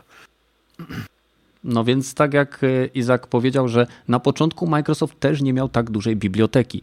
Zresztą jakiś czas temu ktoś, nie wiem czy na Reddicie, to nie ma w zasadzie znaczenia gdzie, była sytuacja, że na początku Microsoft reklamował Series X jako, że zagrasz w całą bibliotekę Xboxa na swojej stronie, a później to zostało zmienione na tysiące gier. E, zresztą to nie chodzi o to, że wytykam coś Microsoftowi, bo Sony też zmienia opisy na swoich stronach. E, nie wiem, czy to ze względu na błędy, czy jakieś inne rzeczy, no ale parafrazując Rogatego, no jeżeli coś jest powstrzymywane, to być może nie jest to tak dobra informacja. Więc zobaczymy tak naprawdę, jak ta konsola wyjdzie. Ja mam, e, tak jak mówię, dlatego biorę wersję z napędem, bo mam kilkanaście gier mniej popularnych też na PlayStation 4, więc na pewno będę to sprawdzał. Wkładał te płyty i zobaczymy, co się będzie działo. Mam też cały, cały karton gierek z PlayStation 3. E, no i kilka sztuk mi jeszcze zostało z PlayStation 2. Także jestem w stanie jakby trzy generacje, dwie generacje do tyłu e, tak? Cztery, trzy, no trzy generacje do tyłu to sprawdzić, a jak skoczę się do kumpla, który mieszka dosłownie 15 minut ode mnie, to i PSX-a będę w stanie e, po prostu szarpnąć tutaj na to. Jakby na dali wsteczną kompatybilność płytową, nie cyfrową, płytową, że wkładam i gram z PlayStation 3, PlayStation 2 jeszcze, mhm. to bym brał na premierę nawet jakby żadnej gry nie mieli na start no to będziecie w stanie, to będzie jedna z pierwszych rzeczy, którą będę sprawdzał, e, jak ten, jak, jak e, będę miał konsolę, bo wiem, że wielu os wiele osób to interesuje i osobiście mnie też interesuje, bo jeżeli będzie wsteczna kompatybilność z wszystkimi tytułami, które teraz mam na swojej PlayStation 4, no to ja osobiście pakuję tego prosiaka, za niedługo będę w nim wymieniał pastę, termopady i tak dalej i będę go sprzedawał, bo to jest zawsze jakiś tam ucięcie tych kosztów, więc tak to będzie wyglądało, jeśli będzie ta wsteczna kompatybilność. I teraz przechodzimy e, bardzo łagodnie, zupełnie bez żadnego segwaya do urodzin Obsidian. Obsidian Entertainment, czyli bardzo znanych twórców RPGów, e, którzy ho, ho, ho, zaczęli ile? 16 lat temu? Które to są ich 17. urodziny? 17 lat temu. No i proszę. Jeszcze trochę i będą mogli wziąć papierosa, sobie wypalić i wypić piwo. Legalnie. E, są jakieś gierki, e, wiadomo, Obsidian, e, firma, która głównie tapla się w RPGach i robi je dosyć dobrze. Są jakieś gry, w które graliście i bardzo miło je wspominacie? Star Warsy, Night of the Old Republic. Dwójka, tak? Seed Lords. Mhm. Tak, no. na Xboxie. Ja też grałem na Xboxie, na tym wielkim z zielonym, tak, tym X-em, ja go mam w szufladzie. Ja go mam w szufladzie, dosłownie leży no. i czeka na lepsze czasy. No, na mój gaming room, który nigdy nie powstanie. No, to była jedna z moich ulubionych gier w tamtym okresie czasu, także... Tak, moja żona mi wypomina do dzisiaj, bo ja tam grałem, starałem się być sitem, więc wbrew sobie, bo nie lubię generalnie być złą postacią w RPGach, wbrew sobie wybierałem zawsze y, odwrotne y, wybory niż normalnie bym brał. I była taka sytuacja, nie wiem czy to było w Knights of the Old Republic 1 czy 2, gdzie była y, w mieście jakaś kobieta, której mąż wyruszył na polowanie na jakieś zwierzęta i ja znalazłem ciało tego męża, wziąłem mięso tego zwierzęcia i ja jej to przyniosłem, a później wykorzystałem moc, żeby ona mi oddała to za darmo. Nice. No i do dzisiaj mi żona to wypomina. Do dzisiaj.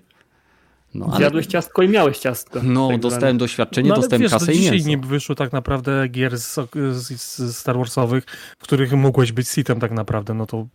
A to MMO co było płatne? Tam nie można było być sitem przypadkiem? Mm, można. Płatne MMO. E...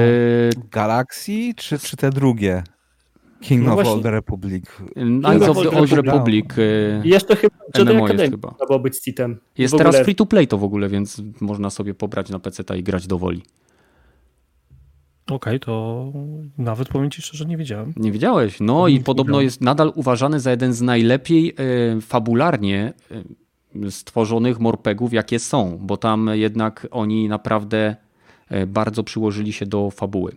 A kontentu jest masa, masa naprawdę. Oni z tego chyba zrobili grę dla jednego gracza, ale po prostu potem stwierdzili, że zrobią to w trybie MMO tak naprawdę. Tak, Więc bo to był... dobrze mogli to wtedy wydać jako zwykłego RPGa. E, to był szał wtedy na fali World of Warcraft i tak naprawdę chcieli stworzyć tytuł korzystający z bardzo znanej marki, który miałby szansę zaistnieć. Niestety jako, że gra miała abonament, e, to World of Warcraft nadal miał miliony graczy, a to ledwo co ciągnęło, więc no.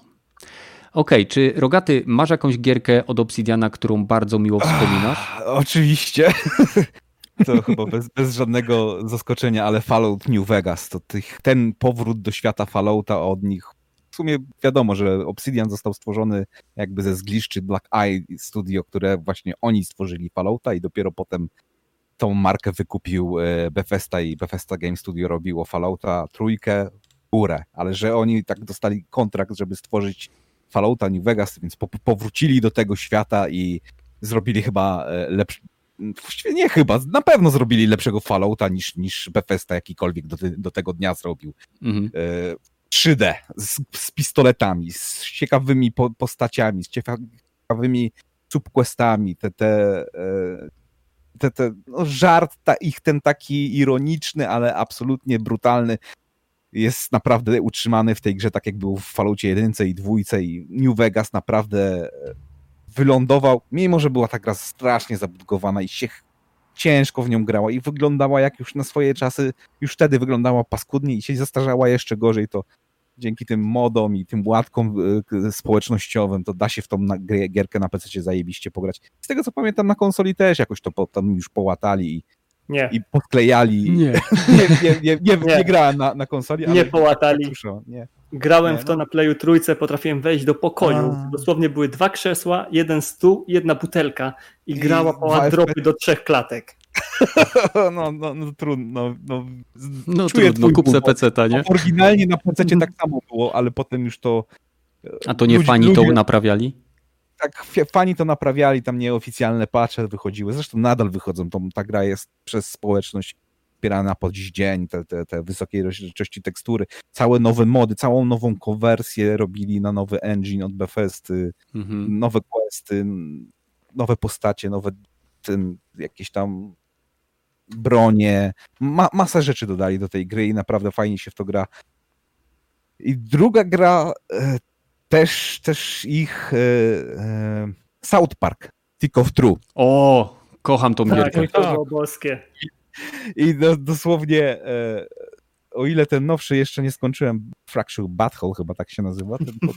Fractured Butthole. Butthole. Nie, tak. że pęknięta dupa, tylko rozbici, ale zjednoczeni. Życi. Mo, mo, może e, tak, ale o, właśnie... Polskie tłumaczenie jest w tyłku akcji. O, nie, nie, znałem polskiego tytułu. Osobno, ale z życi byłoby raz lepiej. o, o, genialne. Lepsze. Mm. To, to właśnie ten, ten South Park, to no, dosłownie jakby się oglądało serial, tylko że się gra w grę. No, no, no to tak do, do zajebiście dopracowali to, że wszystkie te, te postacie, te e, RPG elementy, tak jakby się grało w starą gierkę, jakby się w starego JRPG grała, takiego turowego i te wszystkie sumony tych niektórych postaci normalnie jak Jezus przybywał na arenę, to normalnie o Jesus Christ. Albo ten jednorożec, że jak ci nie wyszło użycie go, to zabijał Kenego. Albo pewien gej miał takiego supera, że normalnie uu, uu, nie mogę na to patrzeć. Zresztą całe sceny walki, jak mm, E, czyjś rodzice uprawiali seks i tam trzeba było Między jajami robić. się chodziło ojca. normalnie tak płakałem z tej gry, że normalnie uh, jedna z najlepszych rzeczy, jaką, jaką stworzyło. To było, to było jak oglądanie całego sezonu South Parka. Tak. tak Ona jest przepięknie animowana i wyszła na Switcha, więc to, to, tym bardziej dodatkowo do ceny dostanie. Izak Gu, a wy jakieś gierki? Znaczy ja chciałem powiedzieć dokładnie to samo, co przed chwilą padło, czyli Fallout New Vegas i South Park Stick of Truth. Aha. Tylko ja mam problemy z Fallout. Co Stick of Truth? Znaczy South Parka to bez problemu tak, świetna gra, polecam każdemu i tego się trzymam. Co do Fallouta mam niestety mały problem z tymi grami w ogóle. Ale z wszystkimi jedynkę, czy z 3D? Ze wszystkimi. Okej, okay, mm. jedziesz. Uwielbiam Fallout Tactics. Ja też. To bezapelacyjnie. W jedynkę, w dwójkę Fallouta nie grałem. Po prostu nie miałem okazji, nawet pomimo, że jest ten cały zestaw do kupienia na PC w tej takiej bombie atomowej, gdzie masz płytę osobno.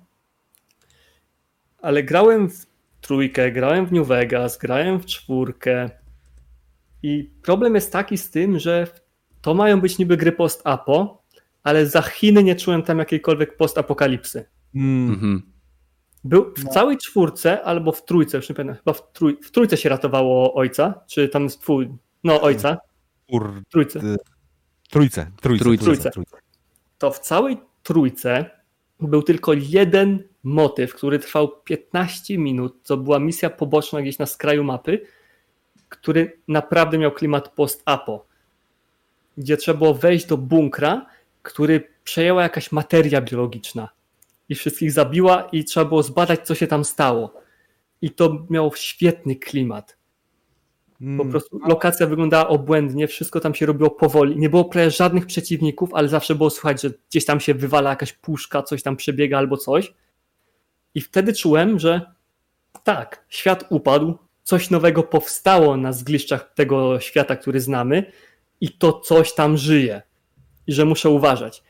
I to był właśnie ten jedyny moment, bo cała reszta tych Falloutów to jest takie happy golaki, równie dobrze mogło nie być apokalipsy, tylko wszyscy mogli się wynieść i to po prostu... Taki tam... reskin Skyrimu, czy Obliviona, czy Morrowinda, tak? No, tak to, to widzisz. No.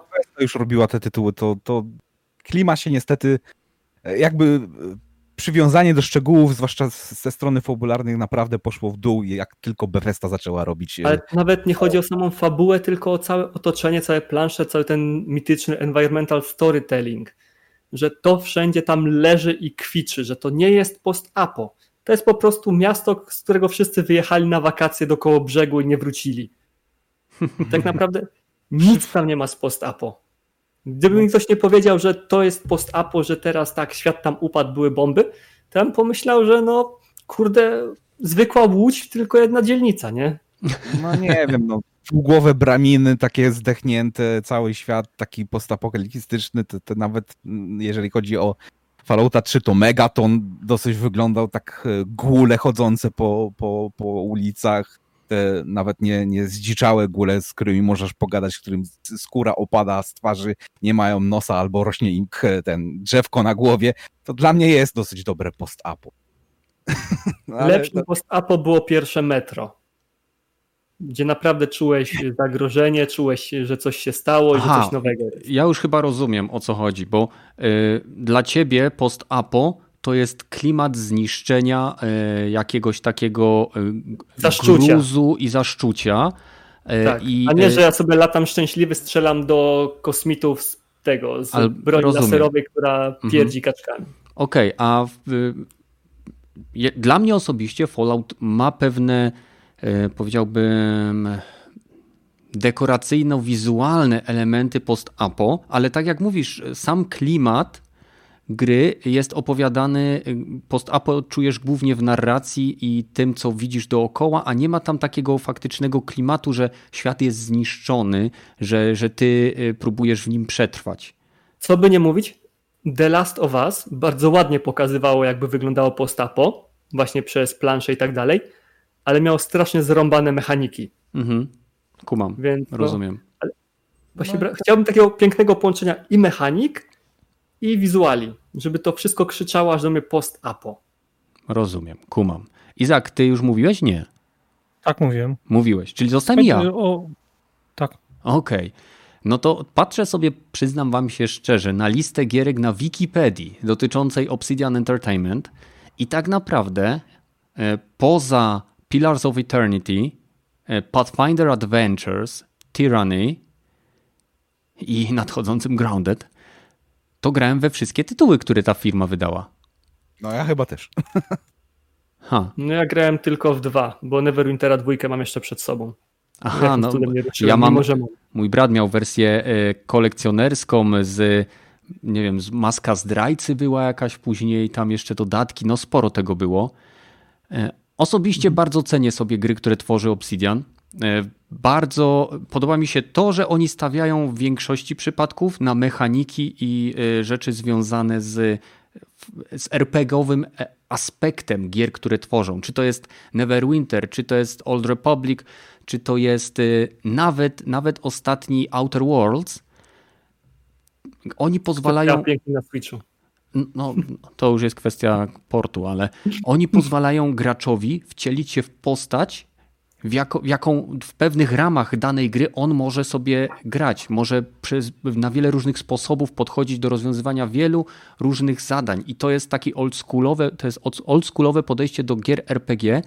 I za to niesamowicie cenię te, tego twórcę, tego dewelopera. I mam nadzieję, że pod skrzydłami Microsoftu podobno pracują nad jakimś nie nieogłoszonym tytułem RPG, może Outer Worlds 2, rozwinął naprawdę skrzydła. No i mam nadzieję, że nie będą to tytuły ekskluzywne dla platformy Xbox. Tyle ode mnie. Chcecie coś jeszcze dodać? Jeżeli nie, to będziemy powolutku kończyć, bo już to mamy 2,5 godziny i myślę, że wystarczy. Kończymy. Kończymy. Czyli to nikt, nikt, z was nie grał w Ador Outer Worlds na Switcha? Nic się nie chcecie o tym na, wypowiedzieć? Na A ty grałeś? Bo ja widziałem no tylko analizę nie. Digital Foundry że generalnie powiedzieli, że e, pewne gry po prostu nie powi... jeżeli to, że coś możesz zrobić, nie znaczy, że powinieneś. Tak wynikało z tej, e, z tej, z tej analizy, że przeniesienie gry na e, Switcha tak złożonej doprowadziło do tego, że ona straciła klimat poprzez usunięcie wielu elementów, które ten klimat budowały. Związanych z grafiką. No, no ale jakby nie było Wiedźmina 3, udało im się przenieść dobrze na Switcha. Więc... Powiedzcie mi, czy Pillars of Eternity to nie była ta gra, która miała e, cross-save'a Switch, na Switchu? Nie, nie to właśnie Wiedźmin 3 miał. Że można było robić cross-save'a między PC-tem mm, Ale przed Wiedźminem jeszcze jakaś gra to oferowała. Właśnie nie wiem, z takich tych dużych RPGów, tylko nie wiem, która właśnie. Hmm to ci tutaj niestety nie, nie zgadnę, bo, bo nie wiem. Nie wiem, trudno mi powiedzieć. W każdym razie robią fajne RPG, no i tak naprawdę w ich, y, poza tym Grounded, który jest Cooperative Survival Game.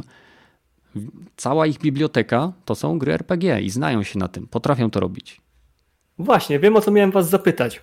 Słucham. Czy to było w Falloutach, że można, nie, w Falloutach albo Neverwinterach, Baldurach, nie pamiętam w której grze, że można było zrobić totalnie głupią postać, ale z maksymalną charyzmą i przejść tak całą grę. W Falloutie można by było być idiotą i nawet ci, którzy nie chcieli z tobą rozmawiać. Ale, ale to, to jest ich standard, y, ich gier, że jeżeli masz taką inteligencję, to możesz dać ją na zero i możesz być mięśniakiem i po prostu w mordę wszystkich walić. Nawet tak. nie będą ludzie z tobą gadać, bo ja nawet nie wiem, czy ty mnie w ogóle rozumiesz. Ostatniego bossa można było Falloutie jedynce właśnie tak zrobić, że albo go przegadałeś, ja tak mm. kiedyś próbowałem, że chciałem go przegadać, to wziąłem tyle dragów, że mi inteligencja spadła chyba do dwóch i on przestał ze mną gadać, bo ja nawet nie wiem, czy ty mnie rozumiesz.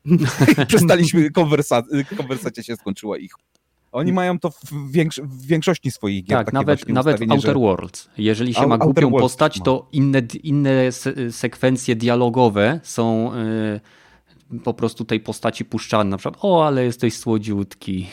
No, no, no, ale też, też jak ma się inteligencję albo wysoką, albo charyzmę wysoką, to zupełnie inaczej można poprowadzić swoją postać. To, to u nich taki mark jest ich tych gier właśnie, że mają takie wykorzystywanie. Zresztą w Falloutie właśnie to było, że po tym świecie jedynce i dwójce Black Science Studio można było chodzić. Tak samo w Falloutie New Vegas można było chodzić i random encountery tam też niesamowite, co nie, po niektóre były. Ja wiem, że w sumie ktoś tam coś na, napisał to na, na czacie, że to jest właściwie post-post apokalipsa, bo to się dzieje ponad 80 lat chyba, w Vegas chyba się 200 lat po, y, dzieje po, po apokalipsie, po, po tym jak spadły bomby, mhm. więc to, że świat już, okej, okay, no, nie jest tak zniszczony i coś zaczyna się nowa cywilizacja w krzywym zwierciadle, po, po apokalipsie, to, no. to widać jednak. No, e, w, w komentarzu jest napisane, że oni już tam już casualowo żyją, także no. dziękuję za taką casualizację życia.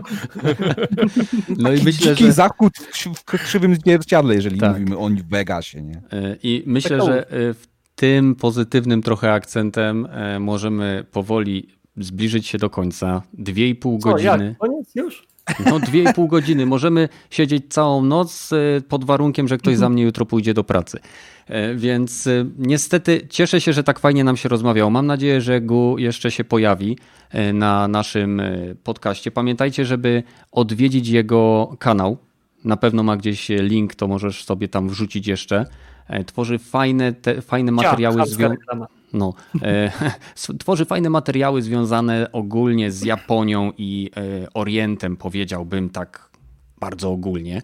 E, no i wpadnijcie do nas na Discorda. Jeżeli chodzi o Discorda, naprawdę jest tam ponad 250 osób. Część z nich jest aktywna, część nie, ale całkiem spokojnie można tam porozmawiać z większością osób. Wiecie, jak to jest w internecie. Więc dziękuję Gu, Izak i Rogaty, że znaleźliście dzisiaj czas. I kończymy na dzisiaj. Trzymajcie się, do zobaczenia w kolejnych odcinkach tak szybko, jak to będzie możliwe. Jeżeli ściągną mi ten pieprzony ban na YouTube, to już następne powinny być podcasty na YouTube. Ja nie wiem, czy za tych murzynów dzisiaj ściągnąć tego bana. To jest Twitch teraz, to mi nie mo mogą na, na YouTube mogą mi nic nie zrobić. To ja dobrze, że nie powiedziałem tego tekstu o South Parku, gdzie jak się wybierało y, kolor skóry, to Cartman mówił, że nie możemy już być przyjaciółmi, albo jak się wybierało klasę Żyda, to też to mówił, więc... Tak, tak. Ja grałem klasą Żyda jeżeli chodzi o South Park. Kuli, nie? Bo się miało bonus do pieniędzy. Dobra. E, idąc z tymi stereotypami, do zobaczenia e, w kolejnym odcinku tak szybko, jak to będzie możliwe. Trzymajcie się. Cześć. No, pa, trzymajcie się. Pa, pa. Kurde, z Murzydem wyszło. Insta